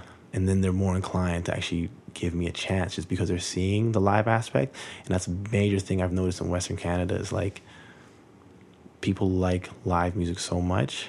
And in Western Canada, if we're honest, like hip hop is not in like a local music scene. It's not a very respected thing. Mm-hmm. Like I've done a lot of shows where I go and they're like, they don't even give me a sound check, and I'm like, bro, I'm gonna sound like ass because you guys don't respect this craft or what I do enough to give me a sound check. Yeah. So having a band touring with me already makes people think, okay, this is a little bit more legit than just like a local man trying to put some music together. Yeah. Definitely. So having a catalog where I can be like, all right, I'm playing at Guilt and Company. They really fuck with jazz music. If I have jazz songs in the bank, I can play there and people will be like, oh, this is dope. You really fit the aesthetic and the vibe of this room. Um, playing a nightclub, people want bangers. Mm-hmm. If I have those in the bank, I can do it. Yeah. So, and that's where I get a lot more followers. Yeah. Like the offline presence, I'd actually say my offline presence is better than my online presence. Really. Yeah, man. Like I, like I, I, I in Vancouver, there's a lot of artists who make hip hop and R and B who you'll see with like seven hundred thousand views on a video, but like their offline presence is not there, Mm-hmm. and what, what, whatever they're doing online is not translating for some reason to offline. Yeah, yeah. And so, you know what I'm saying? Like, if you have 10,000 followers on Instagram and you can't get 100 people to your show, in your hometown at least. Yeah. In your hometown. If you can't get 100 people to your show in your hometown, Mm-hmm. something's wrong about that. Yeah, there is. Something's not okay with that. Yeah. So for me, I'm very fortunate to be able to say, like, I headlined the Black Box, we sold out, right? And that's because the offline presence is good. And then from that show, shout out Rare Breed, shout out Kenny. Yeah. People who came to see Kenny and, and Rare Breed, some of them like they didn't really like listen to my music, but they saw the show and they're like, "Bro, I'm a fan now." Yeah. Like I have, I remember there's this one comment uh, on my little Instagram snippet uh, of like the lights and stuff when I was like having an intimate moment. Someone commented, it was like, "This is probably the best moment I've seen at any concert in my entire life," Yeah. and I was like, "That's like that's legit." So that's the kind of thing that like a live show having a wide variety of music is you can cater to the venue a lot Yeah. more, uh, and because you're catering to that venue a lot more, um, you're allowed to have a lot more people engage with you on a long term scale. Absolutely. They're like, "Yo, I saw Tion play here. Yo, bro, we were. It was crazy, man. It was a sweaty ass room. People were moshing. There was grime tracks playing. Like everyone was. It was crazy, bro. Yo, I love his music. And Yeah. being able to say like, "Yo, man, we went to a jazz club and like, you know, guys were singing. Yeah. Like the crowd was engaged with him. Like that's that that's that's where I'm gonna win. That's smart. That's, That's very dynamic because I don't think a lot of people do that. No, they don't. Yeah. They don't. And it's also by me taking all those L's all those years, I have really good relationships with musicians. Yeah. A lot of guys really res- kind of respect me, Yeah. um, slash believe in me. Yeah. Yeah. So I have I have a lot of really great musicians who are like, if I were like, hey man, I need you to pinch hit for bass. Can you help me out? Yeah. They'll do it at like at a drop of a dime. Yeah, and that's that's that's what's really really good for me. It's like having that dynamic, those relationships. It allows me to do something that no other independent artist is really able to do. Mm-hmm. Uh, and then because no other independent artist is really able to do it to the same degree, Yeah. slash like actually having the musical knowledge as a hip hop act, because not, not a lot of hip hop acts really need to be too concerned about the music. Yeah. Yeah. Yeah. Like they don't need to be concerned about f- modes, Mm-hmm. Mm-hmm. right? They don't like they, like somebody talks tell someone, well, this is Phrygian mode. They have no idea what you're talking about, bro. Yeah. But being able to communicate that to a band and be like, hey man, I don't like the scale you're playing, Mm-hmm. and being able to advise, it it allows me to have a lot more control and do things that other people can't do. And because I'm doing that, a lot it fosters more moments that people won't see anywhere else. Exactly. It Like- differentiates you. Like that black box show. That that's that that that snippet, man, is like one of my like my most proud moments because I'm like, you're not gonna go to a local show and see that happen. No, and dude, honestly, like when I see that clip, when I see pictures of that moment, it, it strikes me the same way that I see like Kanye on his when he's like promoting the Saint Pablo merch and everything. You know, like his hands in the air and like Kid Cudi is right beside him. Like it's yeah, like that's amazing. Yeah. same type of vibe to me because it's like iconic. You know, it's like Tion Gibbs. I think of that scene right there. Yeah. You know.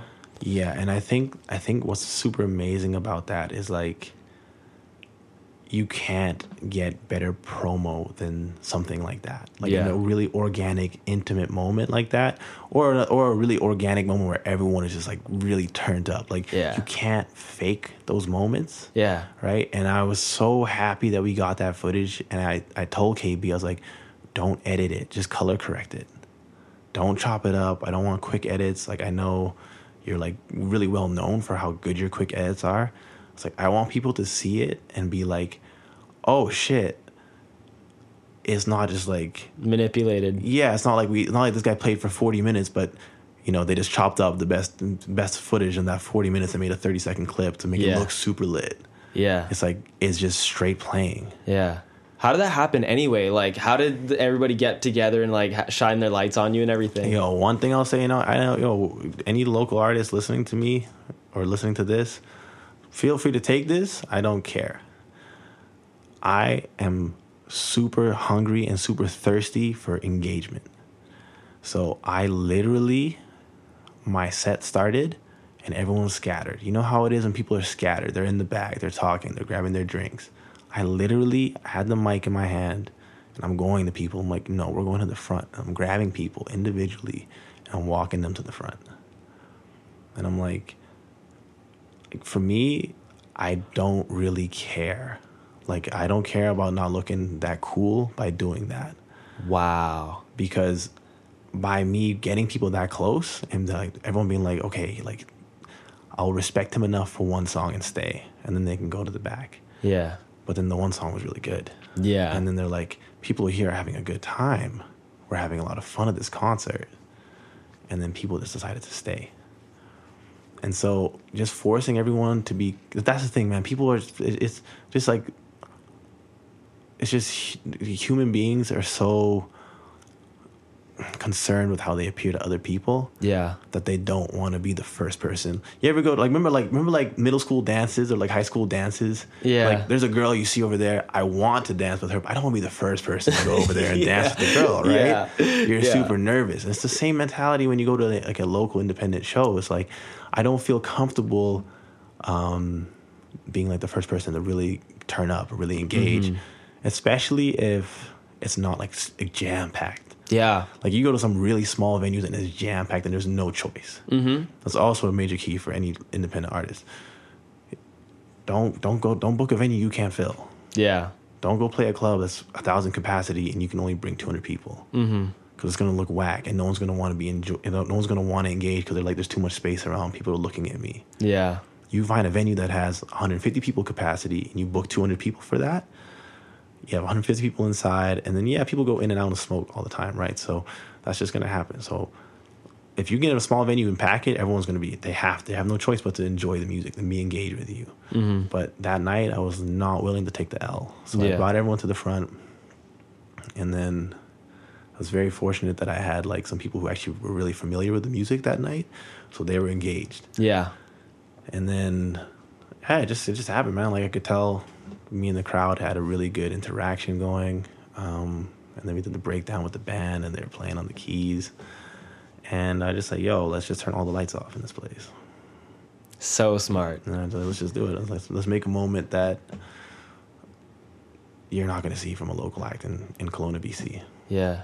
And that's not shitting on anyone. It's just like, it's just me saying like you're you're just not going to see that because Yeah.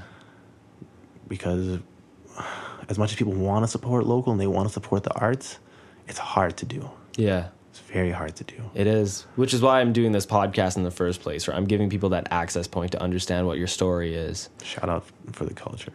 Thanks, boss. Yo, I actually think it's amazing that like rookie season, I say I might do it for the culture, and I'm, I'm doing this podcast. I, I've been thinking, I've been wanting to say this the entire time I've been here, but I think I- it's super dope. Thank you so much. I appreciate that, Yeah, man. it's actually amazing, yo.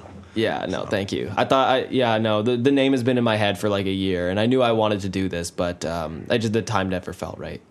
But Yeah, no, it's a really, it's a really good name. You you nailed it, yo. thank you. Um, and I think, I think as far as like marketing it, on the large scale, like it's not like it, like you, anyone can listen to it anywhere in the world Yeah, for the culture. yeah, yeah. And it's like, okay, we're talking. What are we talking about? Oh, the art. Yeah. sick.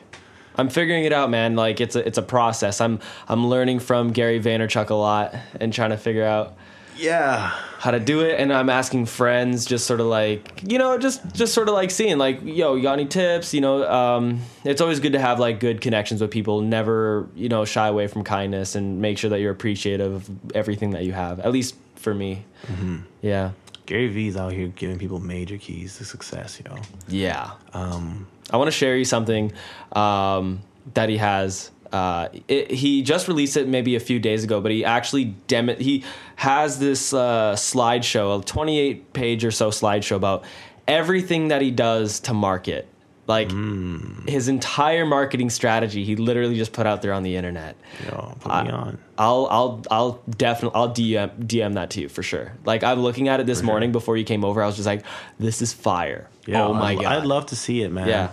I, I'd love to see it. Like I'm, I'm very like I question a lot of things yeah. because I'm just like, man, like if it was that easy, we'd see a lot more people with that same kind of success. Yeah. And I think a major thing is, and this is just my opinion. You can tell me I'm wrong. We can talk about it. Sure, sure. I think. I, and obviously, we're not talking about this one in particular because I haven't, I haven't even looked at it yet. Yeah, yeah. But I think in general, like a lot of self help stuff is based on your demographic, where you are in the world. So a lot of times I hear people talking about like, yo, this is how I came up, this is what I did. And I'm like, well, first of all, you went to a high school with like 8,000 people. Right. You were in one of the largest cities in America. Yeah. So that doesn't relate the same to, you know, a 16 year old kid who's in Vernon. That's the key. Yeah, yeah. Yeah. See, the thing is with self help books, I I I really don't give a shit about self help books at all. Mm-hmm. And I just find the thing that Gary Vee does that's different is that it doesn't talk about like you should get more motivated by doing this, you know, like do more things to make yourself more motivated. It's more like tangible shit, right? It's like you either do it or you don't. It's like a binary mindset. And it's just sort of like these are the pillars of what you have to do like um, just to sort of like summarize what he was saying in uh, his slideshow is like you have one piece of big content, right? This large pillar, and you basically condense it into smaller digestible forms that you place onto Instagram and other social medias, and that's it. And the thing that different uh, that separates you from everybody else that's like super successful is literally just that you know the difference between you and maybe say Drake or Kanye West, like aside from all of like the connections that they've built over the years and Drake being on Degrassi and everything like that, it's literally just they've just per- been persistent for way longer than you have, right? That's the thing that differentiates you from anybody that's up and coming right now. People might look at you, Tion, and say, I want to be at that level. But the only thing that separates them is just literally, aside from the talent and the connections, is just you've been persistent. That's the key. That's literally the key. Like all you have to do is just be persistent. And if you lose sleep over it, then fucking lose sleep over it. You know, just do whatever you have to do to get the content out because that's all that's most valuable. Yeah. You know? I, I, I, yeah, I mean, I can't, I can't knock what you're saying at all, dude. Like, Yeah. consistency and consistent quality. Yeah. Yeah, bro, you can't, you can't beat that. Yeah. You can't beat that. Exactly. This is like literally what we were talking about about like that Instagram video that I'm, I'm so in love with. Yeah. I'm like, like that. I want that to be a thing. I want more consistent moments like that where we're mm-hmm. creating things that are like, wow, I want to believe in this person. Yeah. right? Rookie season, like KB's idea of like, hey man, I want you to like narrate a little bit. Yeah. That like people will hear that like, yo, I want to support him. Yeah. So yeah, I totally agree, man. Like consistency is key, and like just I'm praying and hoping, man. Like, I can just be in a position soon where like I can have someone who can just kind of help a little bit, just help me with like, hey man, I got a I got a guy who works at Noisey. I can get you an article. Yes. Something like that for me would go a really long way, Yeah. and especially because I'm in a like we're in a this is a small town Yeah. being from a small town and, and landing an article like that, man, like that that'd be huge, that'd be huge for the culture, bro. Yeah. Because yeah. people would look at that and be like, "Wow, yo!" Like I have so many people who have seen me working towards music and seeing a lot of like things that fell short, and who hit me up now and they're like, "Bro, I'm so fucking proud of you. Like, Yeah. you really worked really hard for this." And like Mhm. yeah, it's really it's a really good feeling. So if I mean like if I could get it like a like a Noisey or a complex article, eh, it's not gonna do much for me as far as like streams or listens, but just for like continuing to have people like really believe in me, Yeah. that'd be big for the community, man. I think, and like, and I'm not I'm not a selfish guy, man. Like, I don't obviously I want to like I would love to be a huge artist. Right. That's, that's, that's why I'm doing this, man. I want my music to reach people.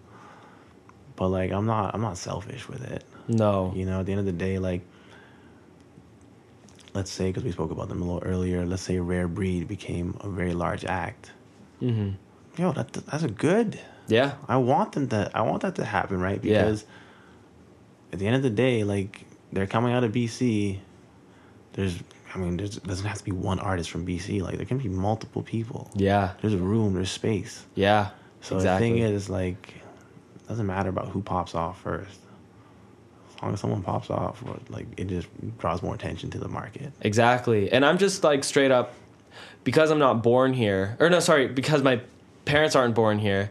Um, but I was. I'm proud to say that like Drake representing Canada is famous. You know, Justin Bieber, like Yeah. all those guys. It's like those guys are from Canada. Fuck yeah, I'm so psyched. That's why I'm psyched about what you're doing, cause or what Rare Breed is doing, cause it's like you're putting Kelowna or Canada or all that on the map, right? Even more so. You're helping it all It's- uh, move yeah, along. man. I, I think it's crazy to think like you look at the Billboard charts, man. Like, there's a lot of Canadians on the charts right now. you know? Yeah. it's absolutely nuts. yeah.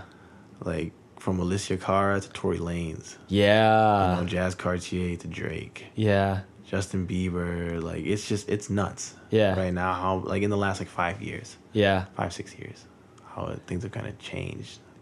I genuinely love it. I think it's so amazing. I think it's amazing Yeah. too, bro. And like, it is. Yeah, it's almost all of it's in Eastern Canada, and in reality, I I do have to spend time in Eastern Canada to continue Mm-hmm. to grow myself, and potentially have to move there for a little bit. Like, but I like the idea of being able to say, "Yo, like, I'm repping from B- I'm repping BC, holding it down." Yeah. and there are there are there are definitely artists who are repping BC and repping it very well, like your Merkules and whatnot. Yeah. Um, and like yeah, they're they're they're they're, doing their thing.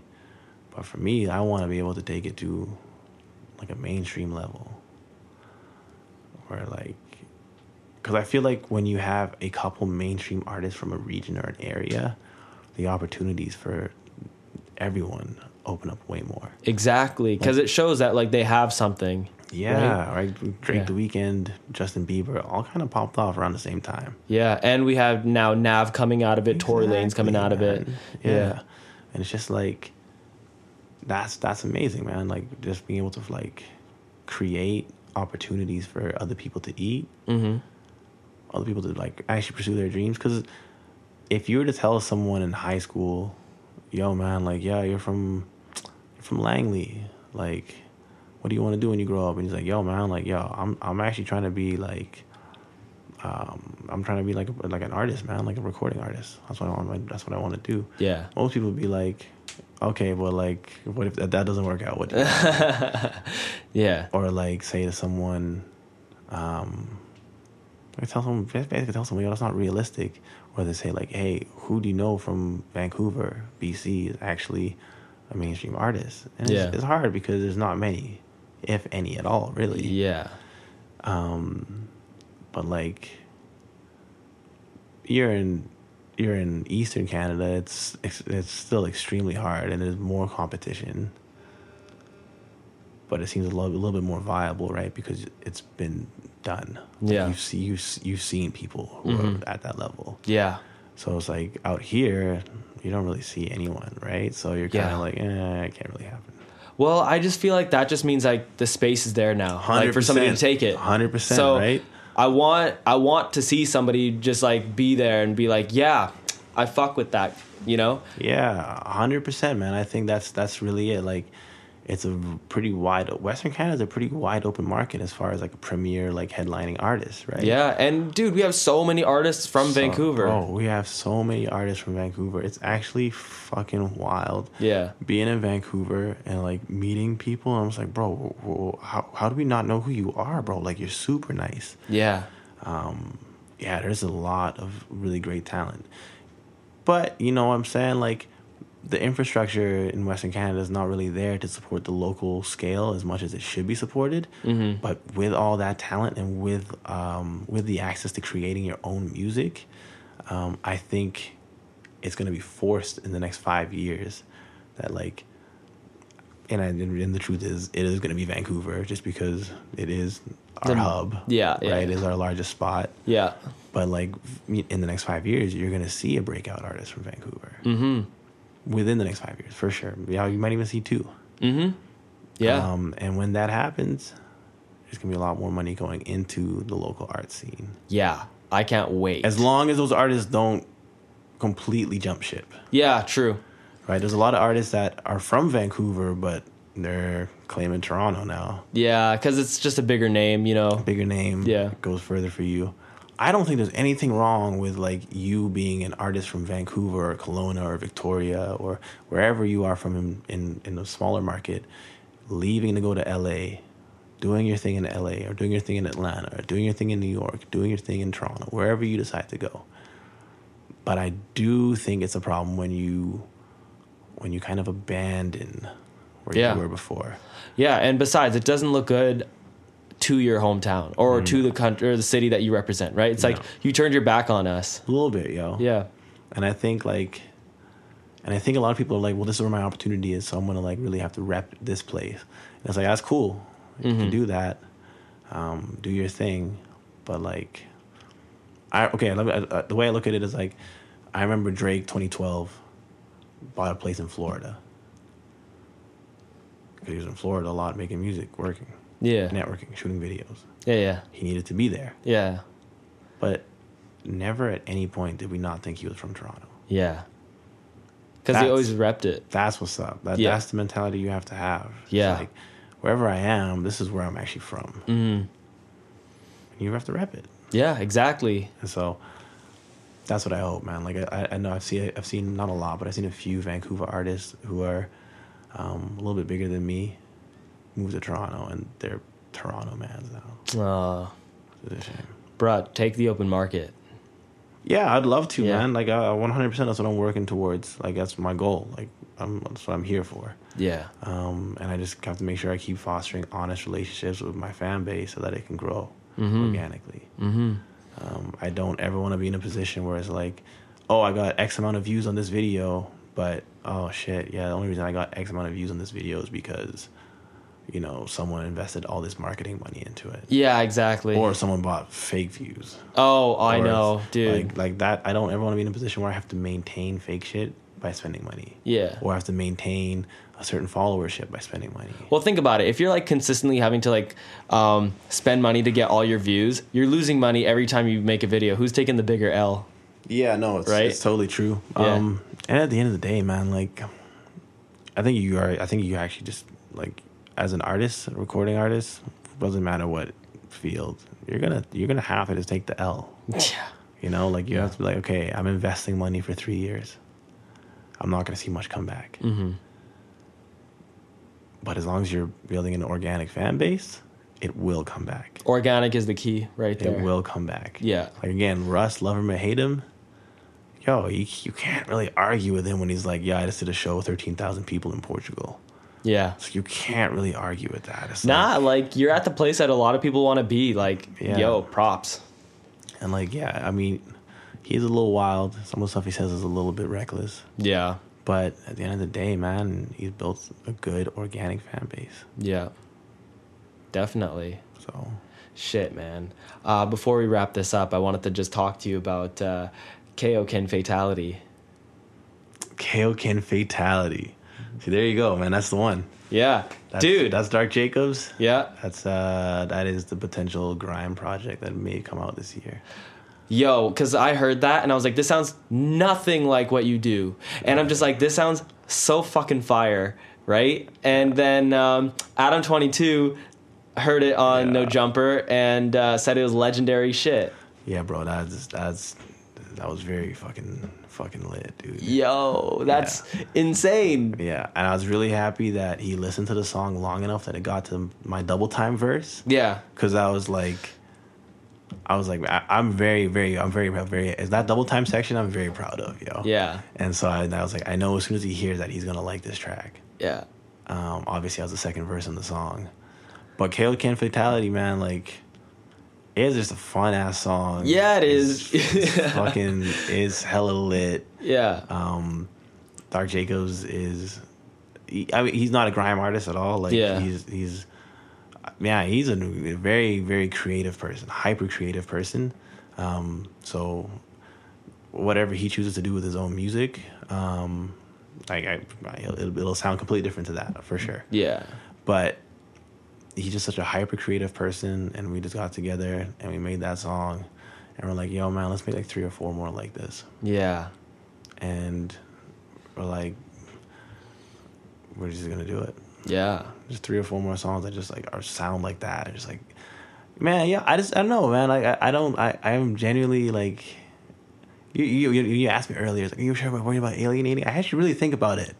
But I'm just genuinely like, man, like I, I don't think so, dude. Like I think I, I, I bro, I, I believe in myself so much. I believe in myself so much, and I Yeah. have the right people around me that'll tell me that's not the look, bro Yeah. but I believe in my my, my talent and my my my my my work ethic. So it's not like KO Ken, which sounds nothing like late night, nothing like late night. Yeah. I think it's fire as fuck, Dude, And- I think it's fire. No, everyone who hears it's like this shit is cr- crazy. Dude. yeah. And so I'm just like, I'm just gonna keep putting out music. Yeah. And then when I finally release an actual album, that's when I'm like, okay, this is what my sound is gonna have to sound like, Yeah. which is gonna be very hard to do. Well, it's just um it's just trials, man. You just figure it out. Yeah, Yeah. yeah. I think the concept album. I think that's where that's where the concept album may hurt me. Concept Mm-hmm. projects may hurt me. Is like people who fall in love with KO Ken might hate Late Night. People who fall in love with Rose Tape might hate For the Soul. Mm-hmm. So when I try and create a project, um, that's gonna be like eighteen songs long. You know, it's a lot of it's a lot of bases to try to touch Yeah. and I just gotta I just have to be able to understand which ones I should not touch, Mm-hmm. and just be like that was just a moment. Yeah, you have to really trust your sense and maturity as an artist at that point. Mm-hmm. You have to really trust that what you're doing is like worth it. Yeah, I think a song like KO Ken, like I think whatever we develop from that one song and that project, Yeah. um, I feel like that's gonna be more like a moment. Yeah, But I think it's really important for I think it's really important for people to be like, okay, here's one thing that happens all the time when I hear people arguing about Drake. Okay. Okay. Right? This is what I, I, I love watching it happen, yo. People be like, yo, Drake's whack, man. He just makes these soft ass songs. Yeah. And then someone will be like, okay, bro, let's look at the catalog. Drake's catalog is ridiculous. Yeah. And, and it all sounds so different. Yeah. And what's super dope about it is like, what do you like? Uh, like, you know, like, I like really lyrical shit, man. And then he has a song. Yeah. Guarantee you'll have at least one in that kind of sphere. yeah. And that's why I think people who are like fans of certain artists can be like, no, I really believe in this dude, yo. Yeah. And so being able to do a bunch of different things, I really want people to have that kind of belief in me. Yeah. Be like, yo, I really believe in this dude. Like, if he's gonna be on a song, I know his part is gonna be fire. Yeah. So you want to build a catalog like Drake, then, right? Uh, I wouldn't say. I mean, Or in like in the in the sense of like, hey, you want something lyrical? Tion's got it. You want something like melodic? Oh yeah, one hundred percent. Tion's got it. One hundred percent. Yeah. One hundred percent. And I think I think if you're gonna be a premier artist from Yeah. a region, Yeah. you need to be able to do that. Yeah. I think if you're gonna be a premier artist and be like, yo, like, yo, he made a love song. It's not. It's just kind of nice. I kind of like it. Yeah. Yo, guy, guy, yo, he was saying some deep shit on this track. Yeah. Yo, guy was spitting fire here. Yeah. He was actually really funny on this song. Yo, Yeah. like, I think that's important. Like, I remember when Eminem was like that guy. Yeah, yeah, yeah. I, Eminem was amazing. I thought everything that he did. Honestly, I kind of stopped listening to him after Encore, but like everything that he did before that was great. Um, yeah. Um, and one thing I wanted to just say about Drake before uh, we like finish this is that uh, everything that he's been doing over the last couple of years. The thing that draws everybody in is always there's one line that he draws in, right? Like Hotline Bling, Yeah. right? Yeah. There's also Look Alive. There's always just one line, or even um, God's Plan. There's always one line consistently. He does this consistently. There's always one line that everybody always listens to. It catches in their head, and he and it draws people in to listen to his shit. And I think that's he's like nailed like this sticky hooks better than anybody right now. I think, like on I- a consistent basis. I would have to agree with that, man. Yeah. Like, I think, I think Drake's an artist that has been so consistent for the last ten years. Um, that is kind of taken for granted a little bit, to be honest with Mm-hmm. you. Like, It's just because his albums just haven't been that great. Like I, I would agree. I would have to agree with that. Um, He's got on, fire on, on like a mass appeal Yeah. scale. Like I, I personally, I really fuck with Drake's albums, yeah, but I, on a mass appeal scale, and I think that's the problem is that he's done so many different things so well Mm-hmm. that like when he put out, uh, if you're reading this is too late. I think that was the first time that like hip hop heads were really like. Okay, Drake, this is a fire fucking album, bro. Like, because Yeah. it was eighty percent just him spitting bars, right? yeah, Um, but then, then like his female fans or people who like R and B may not have liked it as much. Mm-hmm. Um, so then like thoughts- like views comes out of Controlla, which to me is a fire ass song. Your hip hop head may be like, yeah, it's whack, soft. Mm-hmm. So I think it's really hard to be in a position where like you've done so many things so well that it's hard to please all your fans and your Yeah. audience. Which is why I really respect J. Cole so much. Yeah. Because he's just like, at the end of the day, bro, I'm putting out whatever the fuck I want to put out. yeah. He's got the integrity. Yeah. Yeah, I fu- I really respect J Cole. But there's only, there's there's not many people that can do that. yeah, no, exactly. It's And- just them staying authentically them. Yeah. At least J Cole is for sure. For sure. And the, and the thing is, him being able to do that and being as large as he still is, Mm-hmm.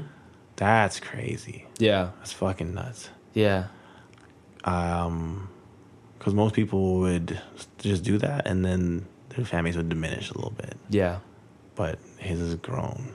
yeah. So, good job, J Cole. Yeah. You've- let's get you on this goddamn podcast eventually. Yeah. Shout out Dreamville, yo. Yeah. Um, before we finish this off, by the way, did you have any questions for me? I've been doing this segment for the last three episodes, and I want to just like keep it a consistent thing. Do you have any questions for me at all that you want to ask?